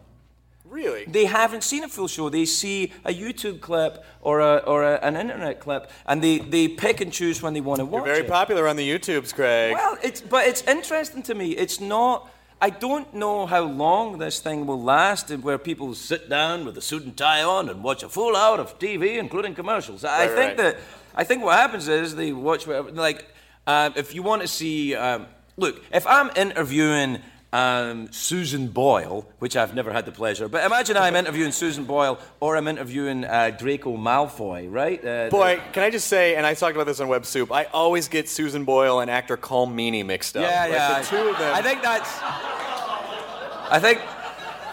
I get him. Although, although I disapprove, I understand. And He's But- got a great voice, though. He is amazing. no, no, no, no, no. Colm Meaney? No, no, no. He can't sing at all. I know. Really? I know Colm. You do? Yeah, yeah, yeah, yeah. He's he's got a terrible singing voice. Susan oh, Boyle Yeah, was and really it's- good it- on Deep Space Nine, right? That's what it Yeah, was. yeah, yeah. No, no, no. She knows nothing Air. of. Of Oh, Con. Air, she, was, great. good in She was that. great in Con Air. yeah, Susan That Boyle was that was I actually her don't know Corvette. Colm Meaney. I don't know why I said that. You know, that was weird. That was one of those weird plausible lies. Yeah, where, like, yeah. you don't I really just get- realised I said that, and I, it's plausible that I would know Colm Meaney, but I don't. you- It's like on MythBusters, does he know Colm Meaney? And let's check. You totally. You, yeah, We gotta do a scale model first of you and Meaney, I, Yeah. and then they move on to the bigger Oh, that's right. before they go full size. Or if it was the first season, you could have that woman that used to be on it say, Oh. "Oh yes, there was a time when the ancient Egyptians you see? said Colm Colm Meaney Meaney is and Craig Ferguson knew each other at the time of the Pharaoh." You ever, you There remi- is a newspaper You totally remind me that a friend of my, my roommate, in, one of my roommates in college, did that. He would do these plausible lies, and he would he would, he, he would prank call people, but there was no like. It was he, he wouldn't. It wasn't like he was prank calling bowling centers, going, "Do you have 16 pound balls? How do you keep your pants up?" Click. It was more like, I worked in a bowling center. Um, it was more he would call people. You and- should write for my show. Here's the one joke. I don't think we can play this every fucking night. Um, but he would literally just call people like, like at random, just dial a number, and they'd answer, and he'd go, "Hey, it's me," and they would just assign whoever they thought he was. yeah. And he he would he would just kind of give little bits of information. He would start off going, "Uh huh, yeah, oh yeah." And then he would start to get more and more, almost to challenge himself to see how tangled in their lives he could get. and it was really, really fucked up. Yeah, that's that's actually a pathology, I think. isn't think- it? you think so? Yeah, I think so. That's kind of like, what the fuck? What are you doing that for? One time I saw him in the bathroom and he shaved his body naked. Do you know anyone like that? All right. Um, Saturdays, Chris. Man, Saturdays. man, man, yeah, li- this was meant to be my night off, and he fucking ambushes me. Yeah, man. Tell me Et about tu,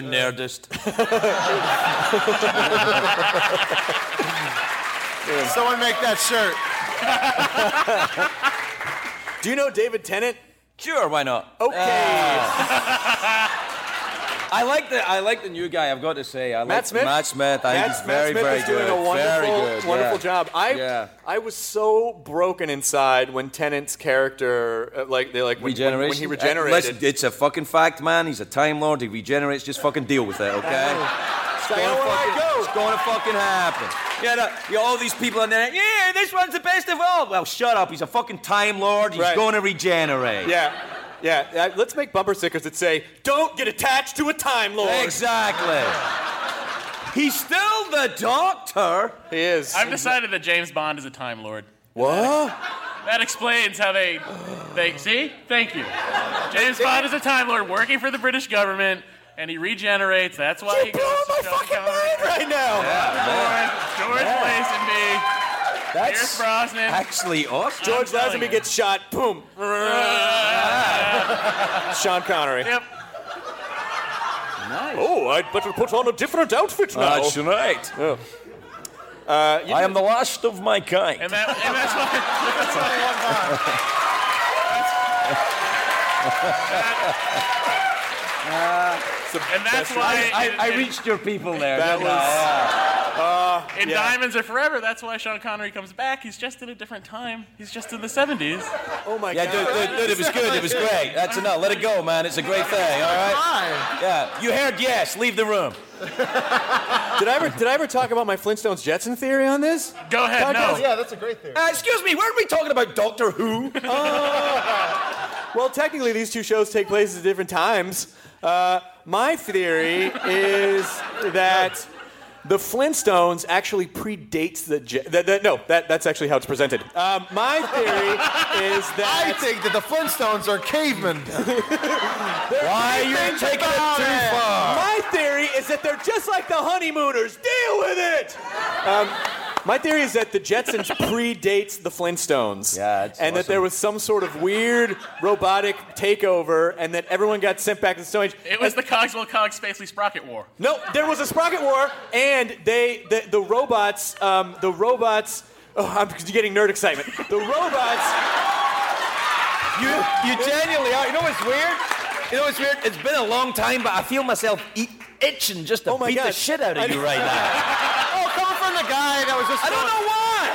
I just want to hurt you. It's that. I want to hurt you, and keep on talking about Doctor Who. Just like, tell me about it, tell me about it. No, I'm a pussy, you're right, I'm a pussy. Uh, as long as I have you, bag full of 2,600 cartridges. Um, oh, oh, oh, Pitfall. It's just you and me tonight.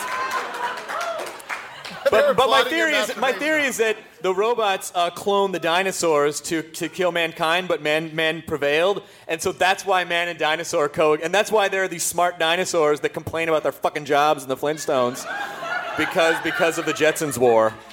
I don't, I don't remember the dinosaurs complaining about the jobs. I remember a toucan that could be used as a record player, but he didn't complain about it. He just did it. He just got on with it. yeah, but the, but the mini man with vacuum cleaner. You think you've got problems? Just shut up and vacuum, all right? You're lucky you're allowed in the house. Yeah, even Dino can't stay in the house. Yeah. Dino gets booted out at the night. Because he doesn't work. He just fucking mooches off Fred and then locks him out of the fucking his house that Fred slaves for. The his house? The his house, yeah. Was that was that a line from uh, Viva Rock Vegas? No, that was from the Flintstones, bitch. All right. Um, we've gone off the rails here a bit. Um, you're a Who fan from way back in the day, though. I love Doctor Who. Yeah, I do. I, I actually I didn't watch it for 35 years, and then I uh, started watching it again recently, and uh, it's uh, still pretty much the same. And uh, no, that, I No, mean, it's not the same. It used to look like black box theater, and Ah, a guy no, in a it- rubber mask. Come man, out. it was when I was a kid. Uh, it this oh, it scared the shit out of me. I mean, it was just terrifying. The Daleks, because I lived in, in a house with no stairs. Now you imagine Daleks coming in with no stairs. Yeah. Where the fuck are you gonna go when the Daleks come to your house and there are no stairs? Well, now they now they now they hover. Like now they now they you have imagine propulsion. living in Holland and Daleks showed up? They're gonna run to the top of that windmill. Yeah, exactly. No, they can't. Daleks are just their little. But now that now they have a propulsion. Now they have Oh, a propulsion yeah, yeah. Back system. then, back then they didn't. They were just, you know. Um, You Daleks were inferior, old man. Like, getting mad. Why you kids back then are Daleks? The Daleks, the Daleks needed, the Daleks needed here's everything Daleks. handicaps accessible. That's what they needed. They Handicap ramps. codes. I'm I am supposed to be able to park in front of this building. You know they were, the Daleks were based. What? The Daleks, that voice and the whole look of the Daleks, it was about the Nazis. It was- Really? yeah, it was uh, like 20 years after the war in Britain. The people who the people who were developing Doctor Who and working on it at that time were had been kids during the Blitz in London, and the, the big, you know, the scary monster, obviously to them, was the Nazis. So the, they had this weird kind of voice. That's what's almost German. Oh my And- God, that's what it and. They would talk like this, and then there was the black Dalek costumes like the SS, and oh, it was like really. I mean, it's really about the SS and about. Uh, That was really good. I can roll with you guys. I got it. Doctor Who, what I love about the early stuff is how sprawling it is. You fucking asshole. Yeah, that's right. Wait, let's see. If, let, let me see. Let me see if this works. I don't know if this is gonna work, but I really don't oh no yet. You don't even know what it is. I think he said, "Oh yeah." It's tree penises. It's what? yes, I put a treenus on my site today. I think I think this app might take take too long to load up because you have the perfect Dalek voice, um, but I. Uh, But I have a better one, well, which no, I'm going I to don't a- shame you but with. no, I'm not at all. I just have to. I just have to use. Um, here we go. Exterminate Craig Ferguson. Exterminate. Wait for it. Wait for it. This will almost be worth it. Jeez. Exterminate. Oh. Exterminate. Craig Ferguson. Exterminate. Yeah, that was really nice. Uh, didn't really pay off the way. Well, I, there goes this show. Yeah. It's going pretty well for a while, though. It went pretty well for a while. Would you be at all interested in taking over as host? You bet I would. oh my God, a coup! That's right. Off you go, Imelda. You're done here. Take your shoes. yeah, off. take your shoes Where I and fuck off, shoes, bitch. Hey. Boy, can you imagine what she'd be like now with Zappos.com? Oh, she has so many shoes. They should be a sponsor. I just promoted their fucking site.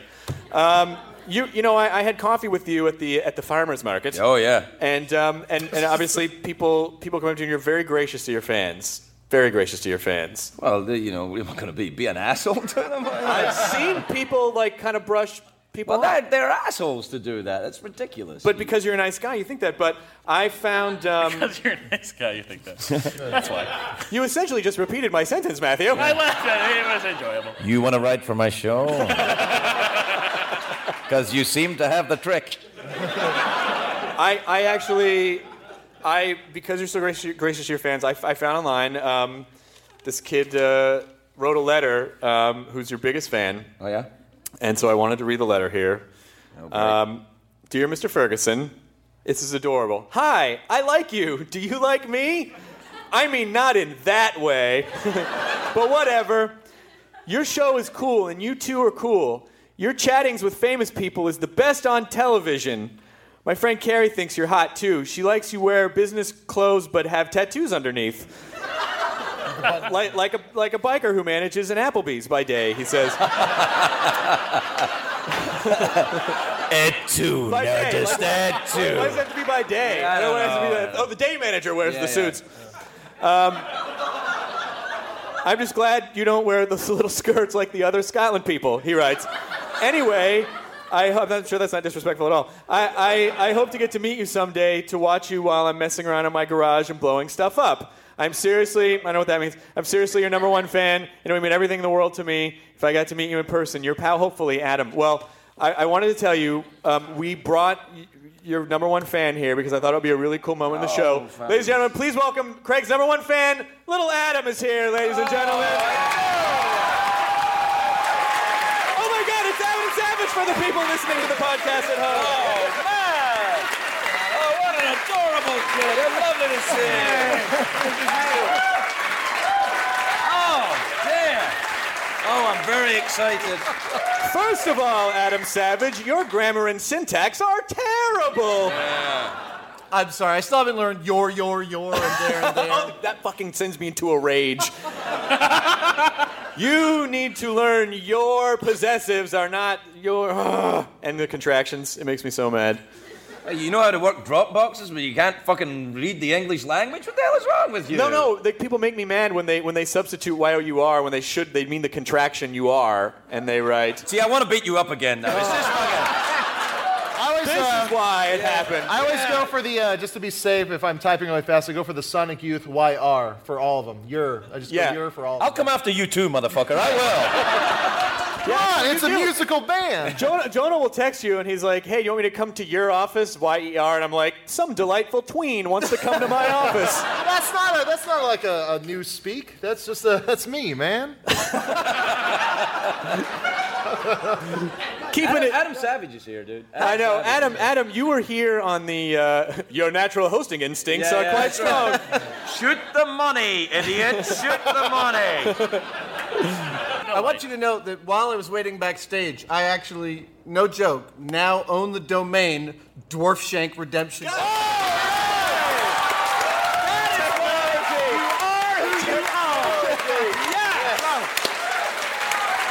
I, am offering dwarfshank.com email addresses for everybody. You get a car. You get a We're moving into a new era. It's hard In to, tiny little steps. it's hard to remember when there wasn't a dwarf shank when you think about it. Yes. Take that, Twitter. So Adam, you you did stand up on the first time for the first time on this podcast, and and you you had a better set than I did, and I was very proud of you because it was your first time. I, I, I realized actually that every other time I do stand up, I'd like you guys sitting behind me laughing hysterically. Because I actually think that helped a lot. What? You crushed it. Have you been doing stand up since? Uh, I did a, a night in Vegas for my friend Emily Gillette and Uh-huh. her comedy troupe, the uh, Executive Monkeys, and Uh-huh. then uh, well, we just had a, four really excellent w00tstock shows in Seattle, Portland, Chicago, and Minneapolis, and I did a bunch of stuff there as well. Oh yeah, did you, you guys had Neil Gaiman on one of those shows, We right? did. We had Neil Gaiman just the other night in in in uh, Minneapolis, and I finished my set by singing "I Will Survive" in the voice of Gollum. That's class. Well, that see that is fucking entertainment, Junior, right there. It is. You get that on the show, you might have something. Well, he's already taken the idea. I can't do it now. oh, you. Yeah, you're right. Um, uh, this is- I don't mean to get a little James Lipton on you, but uh, um, Adam, I would like to speak to singing Gollum right now, if possible. Is he in there? All right, get your Gollum juice. Good boy. Yeah, yeah, yeah. Here, here, here, hold on, hold on before you start. Craig puts ring in Adam's hand. Precious. Thank you. I will survive. I will survive. Man, that's you know that's Just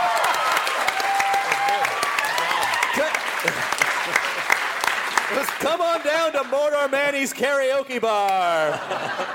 That's where that would be sung. Oh, That's fantastic. We have truly Do you want to write earned the for my name. show? Do you want to write? How have the w00tstock shows been going? You guys are crushing it on the road now. Fantastic. Fanta- The audiences are like crazy warm. The RiffTrax guys were out. We were having so much fun. It's just been like What is, what is w00tstock? I don't really understand. It's uh, we call it three hours of geeks and music. Right. Started by Wil Wheaton, My old roommate Wil Wheaton. Wil Wheaton Leslie and I. Crusher from Yep. uh, Next Generation, and uh, People Paul always Storm. come up to me when I'm on Star Trek and they're like, I wish Wesley Crusher would die. And I'm like, fuck you, you piece of shit. Well, I say that on the inside, but not to them. I actually sat next to him at the autograph table when someone walked up and said, "I fucking hated you." They're horrible to They're him. really terrible to him. Sorry. They also seem to search the internet for the douchiest picture of poor Wil Wheaton at like 15 at the most awkward possible stage, and they ask him to sign it. Yeah, when he had those when he had those those little pointy sideburns that were a, a Federation regulation. Uh, gotta shave him at a point.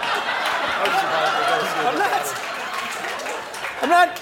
I'm not. Pooping on Star Trek. I love Star Trek. Don't you poop on Star Trek. No, you, you be I've- very fucking careful. I've got. I've, I've got episodes of the original remastered series on my phone. All right, well, I'll, I'll just beat you up for a different reason. God You're very precise about like what you want to beat up nerds for. It's like it's like I don't, no, no, no, up wait, wait, wait. Let's talk I, I about Doctor don't, Who. I don't want to beat up nerds. I don't. And in fact, I, of course, can't really beat up nerds, but I, I know that nerds have such low self esteem that they think I can.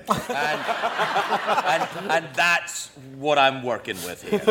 You're right. We got really low self-esteem. assessed the threat. It's too high. Right, bail out. Bail Yeah. out. It's a bluffing game. Yeah. I would poo my pants and run away. That's delightful. Uh, ner- speaking of being a nerd, in the middle of my last set in Minneapolis, uh, absolutely in the middle, I got a nosebleed on stage. Totally did. That- I, uh, sometimes, In the middle of breathing through me your before, I can sometimes make it go away, or just like kind of ride it out. But this one was a full on. It was about to pour out. I had to admit it. Ask for tissues. Molly Lewis, the ukulele. Oh, amazing. Molly's great. Yeah. Gave me a box of tissues, and I did the rest of my set with big tissue sticking out of my nose. fuck- I saw Belushi do that. Once. Whoa, whoa! What the hell? If we can't laugh at the OD'd, who can we Oh, laugh come at? on. It was a joke. Shut up. He would have left. Um, that, that, that's. Did you think were people in the audience like, I wonder where this bit is going? It actually was one of those things where I was thinking, oh, maybe I can make this go away. I can't make this go away. I'm going to have to admit it. I wonder how this is going to go. And it, the whole crowd sort of just like came a little bit closer. It was like this wonderful. We all had shared this geek moment. No, no, no, no. they were It, it wasn't that. They smelled blood. yes. yes. Uh, they were like sprawling zombies. They like. His knees are knocking and his nose is bleeding. exactly. Cockney sprawling punk zombies. I found them sucking on the tissue later. It was so. Oh, that crosses the line. Yeah, yeah, yeah. Yeah, yeah. For some reason, It probably- that's actually not the nerdiest thing. Like, I, had I seen that, that's the nerdiest thing I've ever seen was last year at Comic Con. Already a good story. Yeah. Um, last year at Comic Con, I saw a dude dressed uh, exactly like Wolverine, like walking around strutting claws and everything, and then he stopped and. and took a hit from his inhaler. Like, aw. Can't regenerate those lungs, can you? Can't regenerate those lungs, Wolverine. That's a beautiful thing. I love that. See, they haven't figured out a way to make adamantium lungs. No, not yet. not yet. Well, my theory is that some of the adamantium got into my lung tissue when they ejected me in the mountain.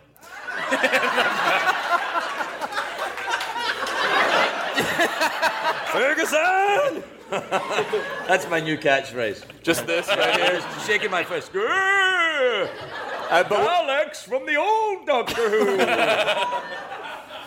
Um, well, if you, the, there's actually a musical guest on the show Oh, um, that's that I, yes, yes, I wanted to, I wanted to have a, a musical guest on the show and make it like a real show or something where we're just hanging out and then all of a sudden a musical guest.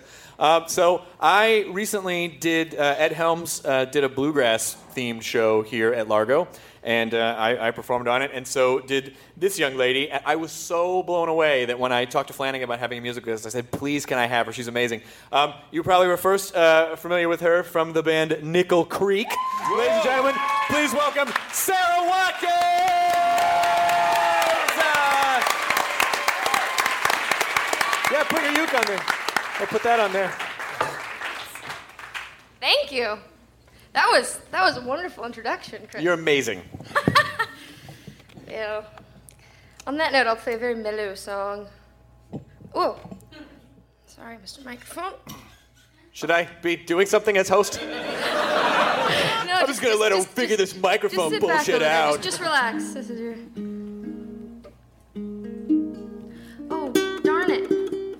What happened? Adam, get your nose to bleed, quick. Flick it, flick it, flick his quick. nose. Do a nosebleed, nose. man. Do a nosebleed. Flick his nose. My friend is worn and torn. He's badly wounded. I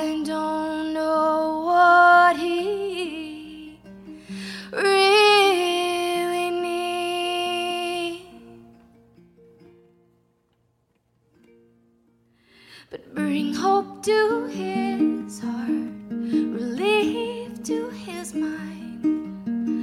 Bring hope to his heart, relief to his mind. He lives for love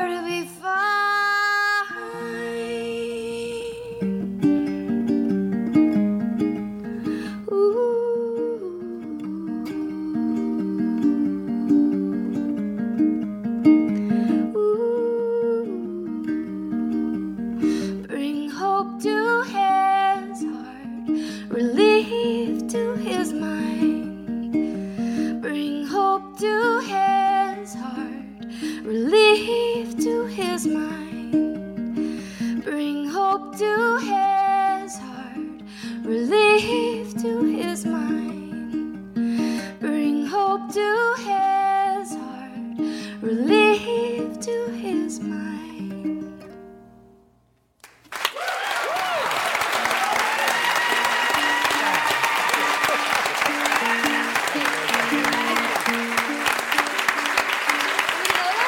Yeah, do another song. As long as it's not weird for you to have like a tribunal of dudes like, hey, that's pretty sweet you can you got going on there. Oh yeah. That's about me, right? That was about me. That was about me, right? about me, right? Right? Right? Jonah, she wasn't even facing you. No, I'm pretty sure it was about me. I'm pretty sure it was about Adam Savage's nosebleed on stage in front of nerds. Um, I don't, I don't, I feel like I have to play an up-tempo song now, but, um, what, what? There's an opinion from the back of the room. um, but I think since you mentioned the, uh, the bluegrass uh, situation, the LA bluegrass situation, I'll do a fiddle tune. Can we form a band called the LA Bluegrass Situation? I believe. You know, I first. Well, I'll talk. I'll talk to you in a second. We'll come- Bad host. All right, so this is a, ju- uh, no, this is a fiddle tune. Don't judge me, Ferguson. So this is a fiddle tune called Polly Put the Kettle On. And after I say that title, I always want to say please. it's just not in the title.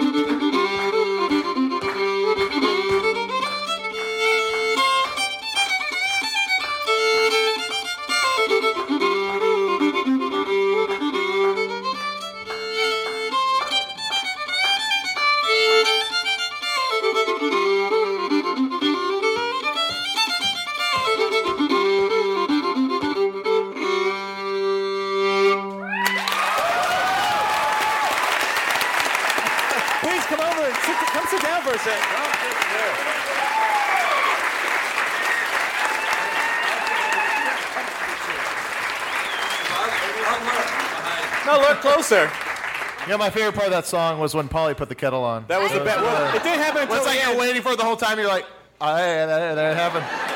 Listen, I, I gotta I gotta give some big props to one fucking person who's like, I am not letting it go. you can stop. Do you ever get full of anxiety when that happens? Because it's like a lot of white people and they'd get off rhythm really fast. Does that ever happen? No, I was thinking about that guy. I was thinking about him out there alone. Just, just sweating. I'm holding the line. It's a brave, it's a brave stance. the thing is, I, in, in uh, you mentioned I grew up playing in Nickel Creek, and we played a lot of tricky uh, time signature changes and stuff.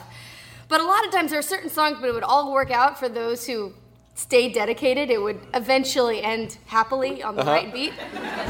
but it just takes a lot of concentration and willpower to be like one Mississippi, two Mississippi. Oh yeah, you gotta kind of block them out, right?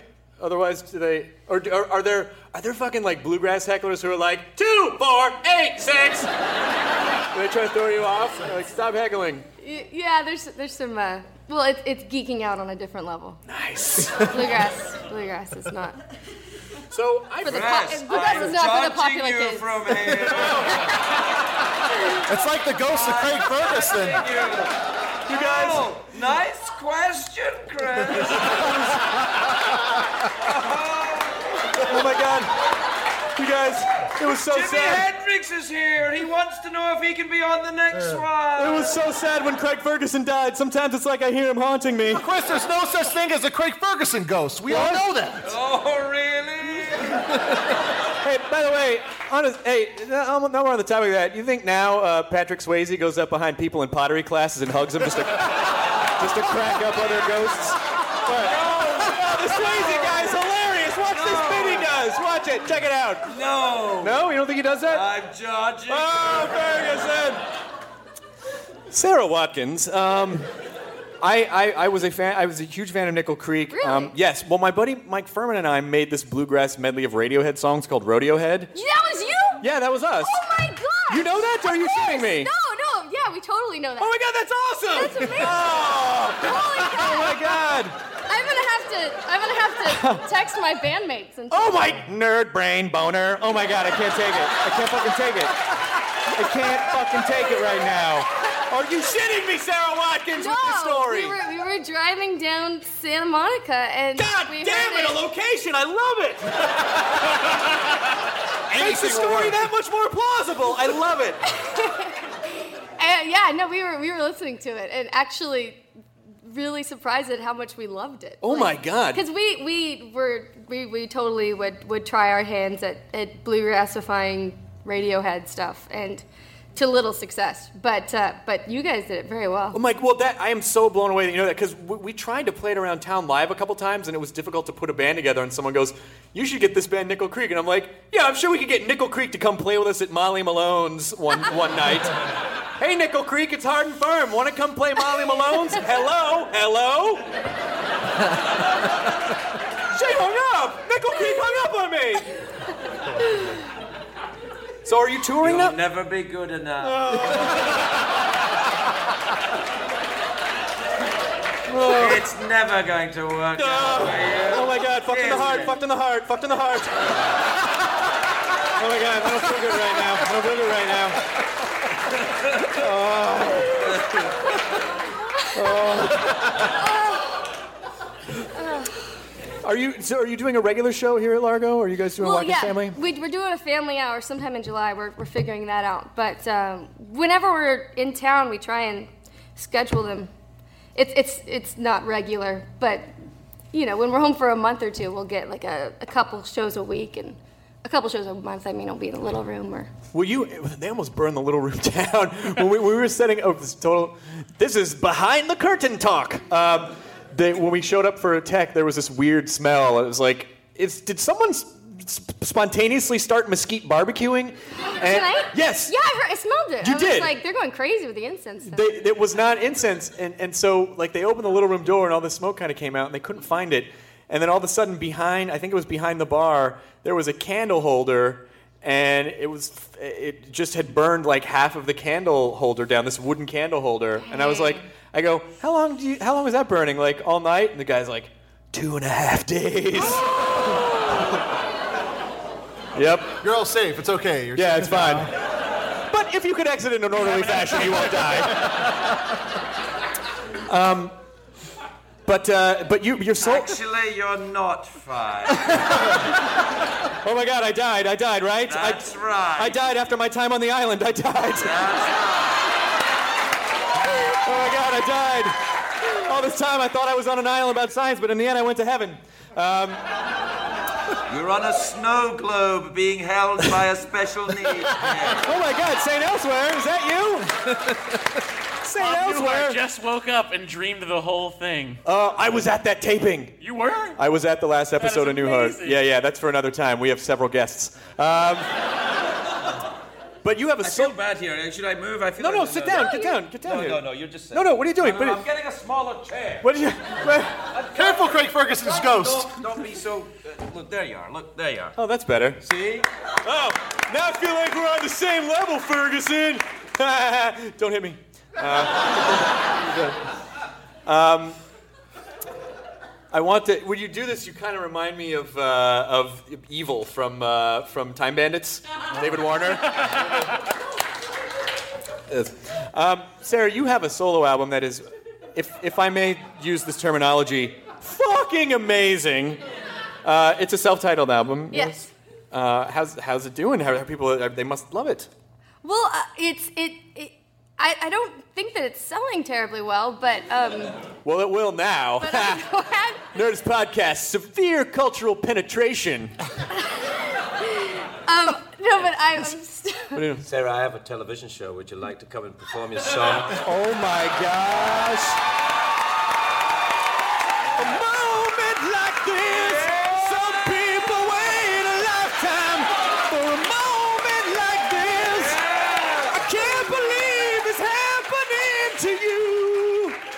Chris, Chris we're, we're advertising now. We can't get the rights to that song. Well, I can't do that. No. I can't do that Kelly Clarkson song that she did not write. Um, oh snap! You're gonna go on the Ferguson show. Sweet. Yeah. That Well, means that's gonna be super fun. I might have to bump someone. You were on next week. weren't you? Oh well. uh, you know, truthfully, Oh, Craig. I'm I. I won't. I will. I don't. uh, on second thought, I think bluegrass is too niche for your mainstream audience, and Do rodeo, rodeo head, and I'll, I'll crash your. we can't do Rodeo Head anymore. The only way we were able to do Rodeo Head live is Mike and I literally had to shoot the musicians in a studio, and we pretend we're doing it live via satellite. Awesome. Uh, and it's we have this fake news ticker across the bottom that just says stuff Awesome. like "sharks are dicks." Like they didn't even say anything. they are. And still, we perform it. and People would be like, "How did you get a satellite set up at the at Chuckle Hut?" And we're like, "It's not a satellite hookup." Potato shack. Yeah, the potato shack. um, are you are you are you touring a lot? Yeah, right I'm now? touring a, a whole lot actually. I, I played a bunch last year, and um, my brother Sean's been playing guitar with me, and then a couple guys that are involved in the Watkins Family Hour that we do at Largo come out and play drums and bass. Don Heffington and Sebastian Steinberg, and um, so we're gonna do one more week of that kind of touring, and then Sean and I are going to go out and open for Dar Williams, Cool. and then I'm doing this. Um, yeah, and then I'm doing this It's the same guy. crazy um, this crazy tour with Garrison Keillor called the Summer Love Tour. It's the groans from Garrison. this audience is There's the been some old school dialects down there and down Lake Wobegon. The dialects are coming up there. Who took my fishing rod? Who took my fishing rod? Old, old Kronos, the leader of the Daleks, is co- Yeah, he was on the original one, motherfucker. Yes. Whoa! Yeah, Kronos, leader of the Daleks, coming up, fixing his roof there. You don't have to. You don't have to whip out your Dalek dick and drop it on the table, Craig Ferguson. Yeah. Um, you can I just nerd out for a second too because uh, your your husband works for. Uh, Works for Apple, yeah. yeah. Is he gonna get the new uh, the new iPhone? Um, I, I don't know. We haven't we haven't talked about that yet. Maybe. Maybe you should bring him out. We should talk about it right now. Hey, why don't you? No, I, I don't know. I don't know. Are you a techie person at all? Um, no, I'm I'm not. Is there anything you nerd out over?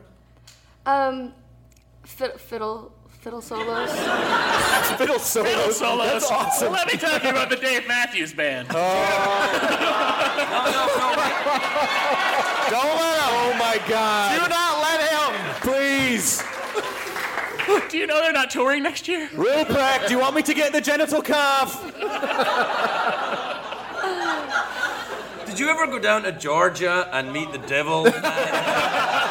He has a golden fiddle, they say. yeah. Oh. Yeah. I admit you beat me this time. It's not really a fair trade, a golden fiddle for your fucking eternal soul. Yeah, It's a pretty shitty deal. It's gold. What? It's gold. What are you gonna do? But then you like you melt it, and then it's no good. What are you gonna do with it? Dude, shut up. Too heavy. Uh, Devil, this was a pretty bad deal. In the end, I've completely reconsidered this talked about weird it. contest where you show up and fiddle people. Oh, it's completely understandable. I understand. It happens all the time. Well, you're a very understanding Devil. Thanks, Devil. Oh, yeah, yeah, no, next time. Hey, uh, what are you up to now? Oh, I don't know. It's, it's- you know, it's gonna go to Want a jam? Devil. You're okay. I have no friends. No, no, no, no, Come on, Devil. Ralph Macchio's playing with that black jazz guy. Ah, that's a reference to Crossroads. Thank you, person. um, Sara, you are delightful. You're, you're, you're. Uh, I'm so sorry. We do this sometime. This weird nerd storm that just happened. Uh, don't worry. The internet will keep me in line after they hear this. But uh, do you do you have any? Uh, do, do SaraWatkins.com. Yeah, and I'm uh, on Twitter and um, What is that? and um, I, I'm I'm so, I'm so bad though with with with internet stuff. Um, but I do. I, yeah, I've stayed quite active on on. I what follow you on. Twitter at Sara Watkins with no H. That's right. Yep. We have messaged each other. We have we have we call it DMing. Not to be confused with dungeon mastering. Roll for initiative. oh God! Oh, I've done it again. Oh, oh, the bruising. Two fists. I have to say though, I mean, I, I'm, I'm not I'm not a nerd on on to, to, to sit at this table even, but like I I- I did actually have tape on my glasses when I was in fourth grade. Did you really? Yeah. I don't see why that's a nerd thing. I had the same thing. Right? I didn't I didn't realize. Sit with that for a second, Joe. Now, Where are you going, Adam Savage? How did I out nerd Adam Savage? No, it's like it's sometimes it happens. I um well they it was just it's I, I I like to think of it as practicality like you know I I didn't really need a new pair of glasses because I could just tape them and my mom's like really are you sure you don't want just Snooze, you lose, dude. Piano bench. But um yeah so I mean and I didn't know it was nerdy until I saw it on Saved by the Bell and I'm the nerd now. Ah, the arbiter of nerddom, saved by the bell. Were those kids ever really saved by the bell? What happened? Is everything okay? I, know, I got a call from my kids, and I thought it was an emergency call, but it was a I can't sleep call. So I said, go to sleep. Nothing. no emergency there, then, Pop, is there? Tell him a story. How is it? How did, did your kids hear you stand up? No. Okay. No, Good. no, no. Oh God! And they've given me so much more material, and I can't even do it. I just picture them being totally scarred. Like you know, my stand-up here was all about talking to my kids about sex, and the last three weeks have been just like a flood of really insane crap has been going on, and I really wish I could go over it, but I pictured them like happening across it, and it's just not the age to. If, if you didn't if you didn't hear the Adam Savage podcast, his first line of stand-up was, "I think my son knows what cocksucker means." Would you like to write for my show? well, Sara Watkins, uh, we're we're almost at the end of our time on the show here. Would you would you please uh, do one more song to sort of uh, take it take us home, as they say in the bluegrass and fields? And please, Sara, no more songs about me. My girlfriend's here. It's kind of embarrassing. this is a uh, let's see here I'm gonna use this one for my I'm gonna do a little press conference with these mics.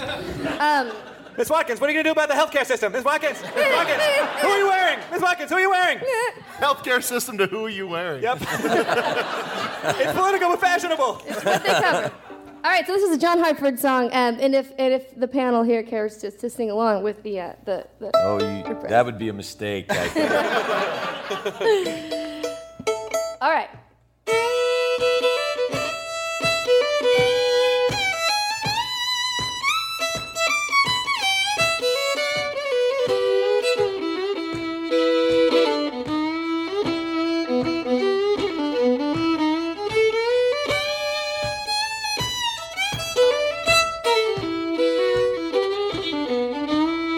Gonna pack up some of these empties here just as soon as we know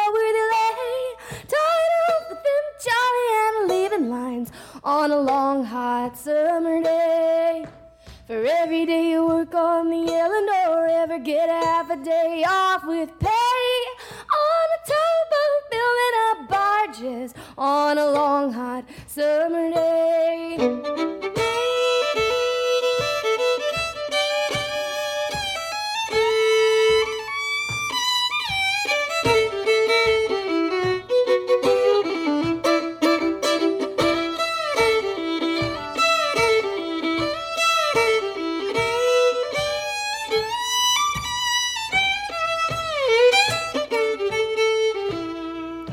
Last night we had pork for supper.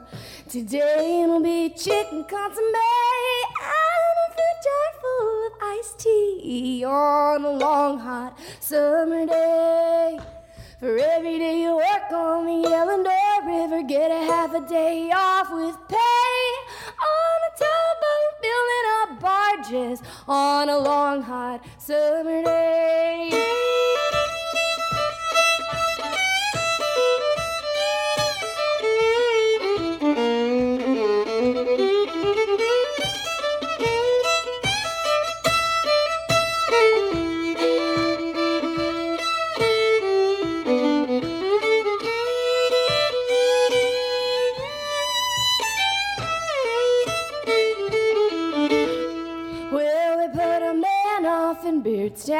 When we come down yesterday. I'm gonna get off at Alton on a long hot summer day. For every day you work on the Yellow River, get half a day off with pay. On a towboat, building up barges on a long hot summer day. For every day of work on the Eleanor, ever get a half a day off with pay. On a time building up barges on a long hot summer day. Say yeah.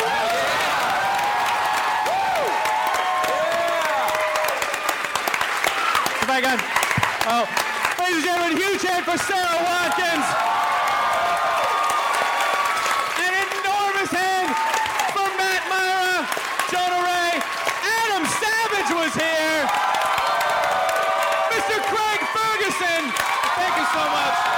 So much for coming on the show. Adam Chris And me, me, me, forgive me. Uh, the next Nerdist podcast live at Largo will be July 28th with guest Fred Willard. Oh, it's going to be amazing. Tickets will be on sale soon for that. Thank you so much for coming out tonight. Good night, everybody.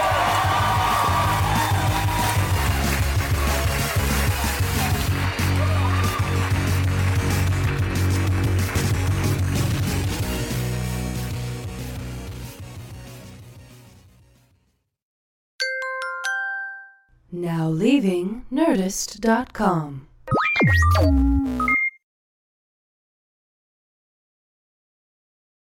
Behind every successful business is a story, and some of them might surprise you. Like how Chobani's first yogurt factory was discovered on a piece of junk mail, or how the founder of the multi million dollar cosmetics brand Drunk Elephant was told by everyone, including her own mother, that the name sounded like a dive bar. I'm Guy Raz, and on my show How I Built This, I talk to founders behind the world's biggest companies and brands to learn the real stories of how they built them. In each episode, you'll hear entrepreneurs share moments of doubt and failure and talk about how they were able to overcome them on their way to the top. How I Built This is like a masterclass in innovation and creativity, a how to guide for navigating life's challenges from the people who've done it all. Follow How I Built This on the Wondery app or wherever you get your podcasts. You can listen to How I Built This early and ad free right now on Wondery Plus.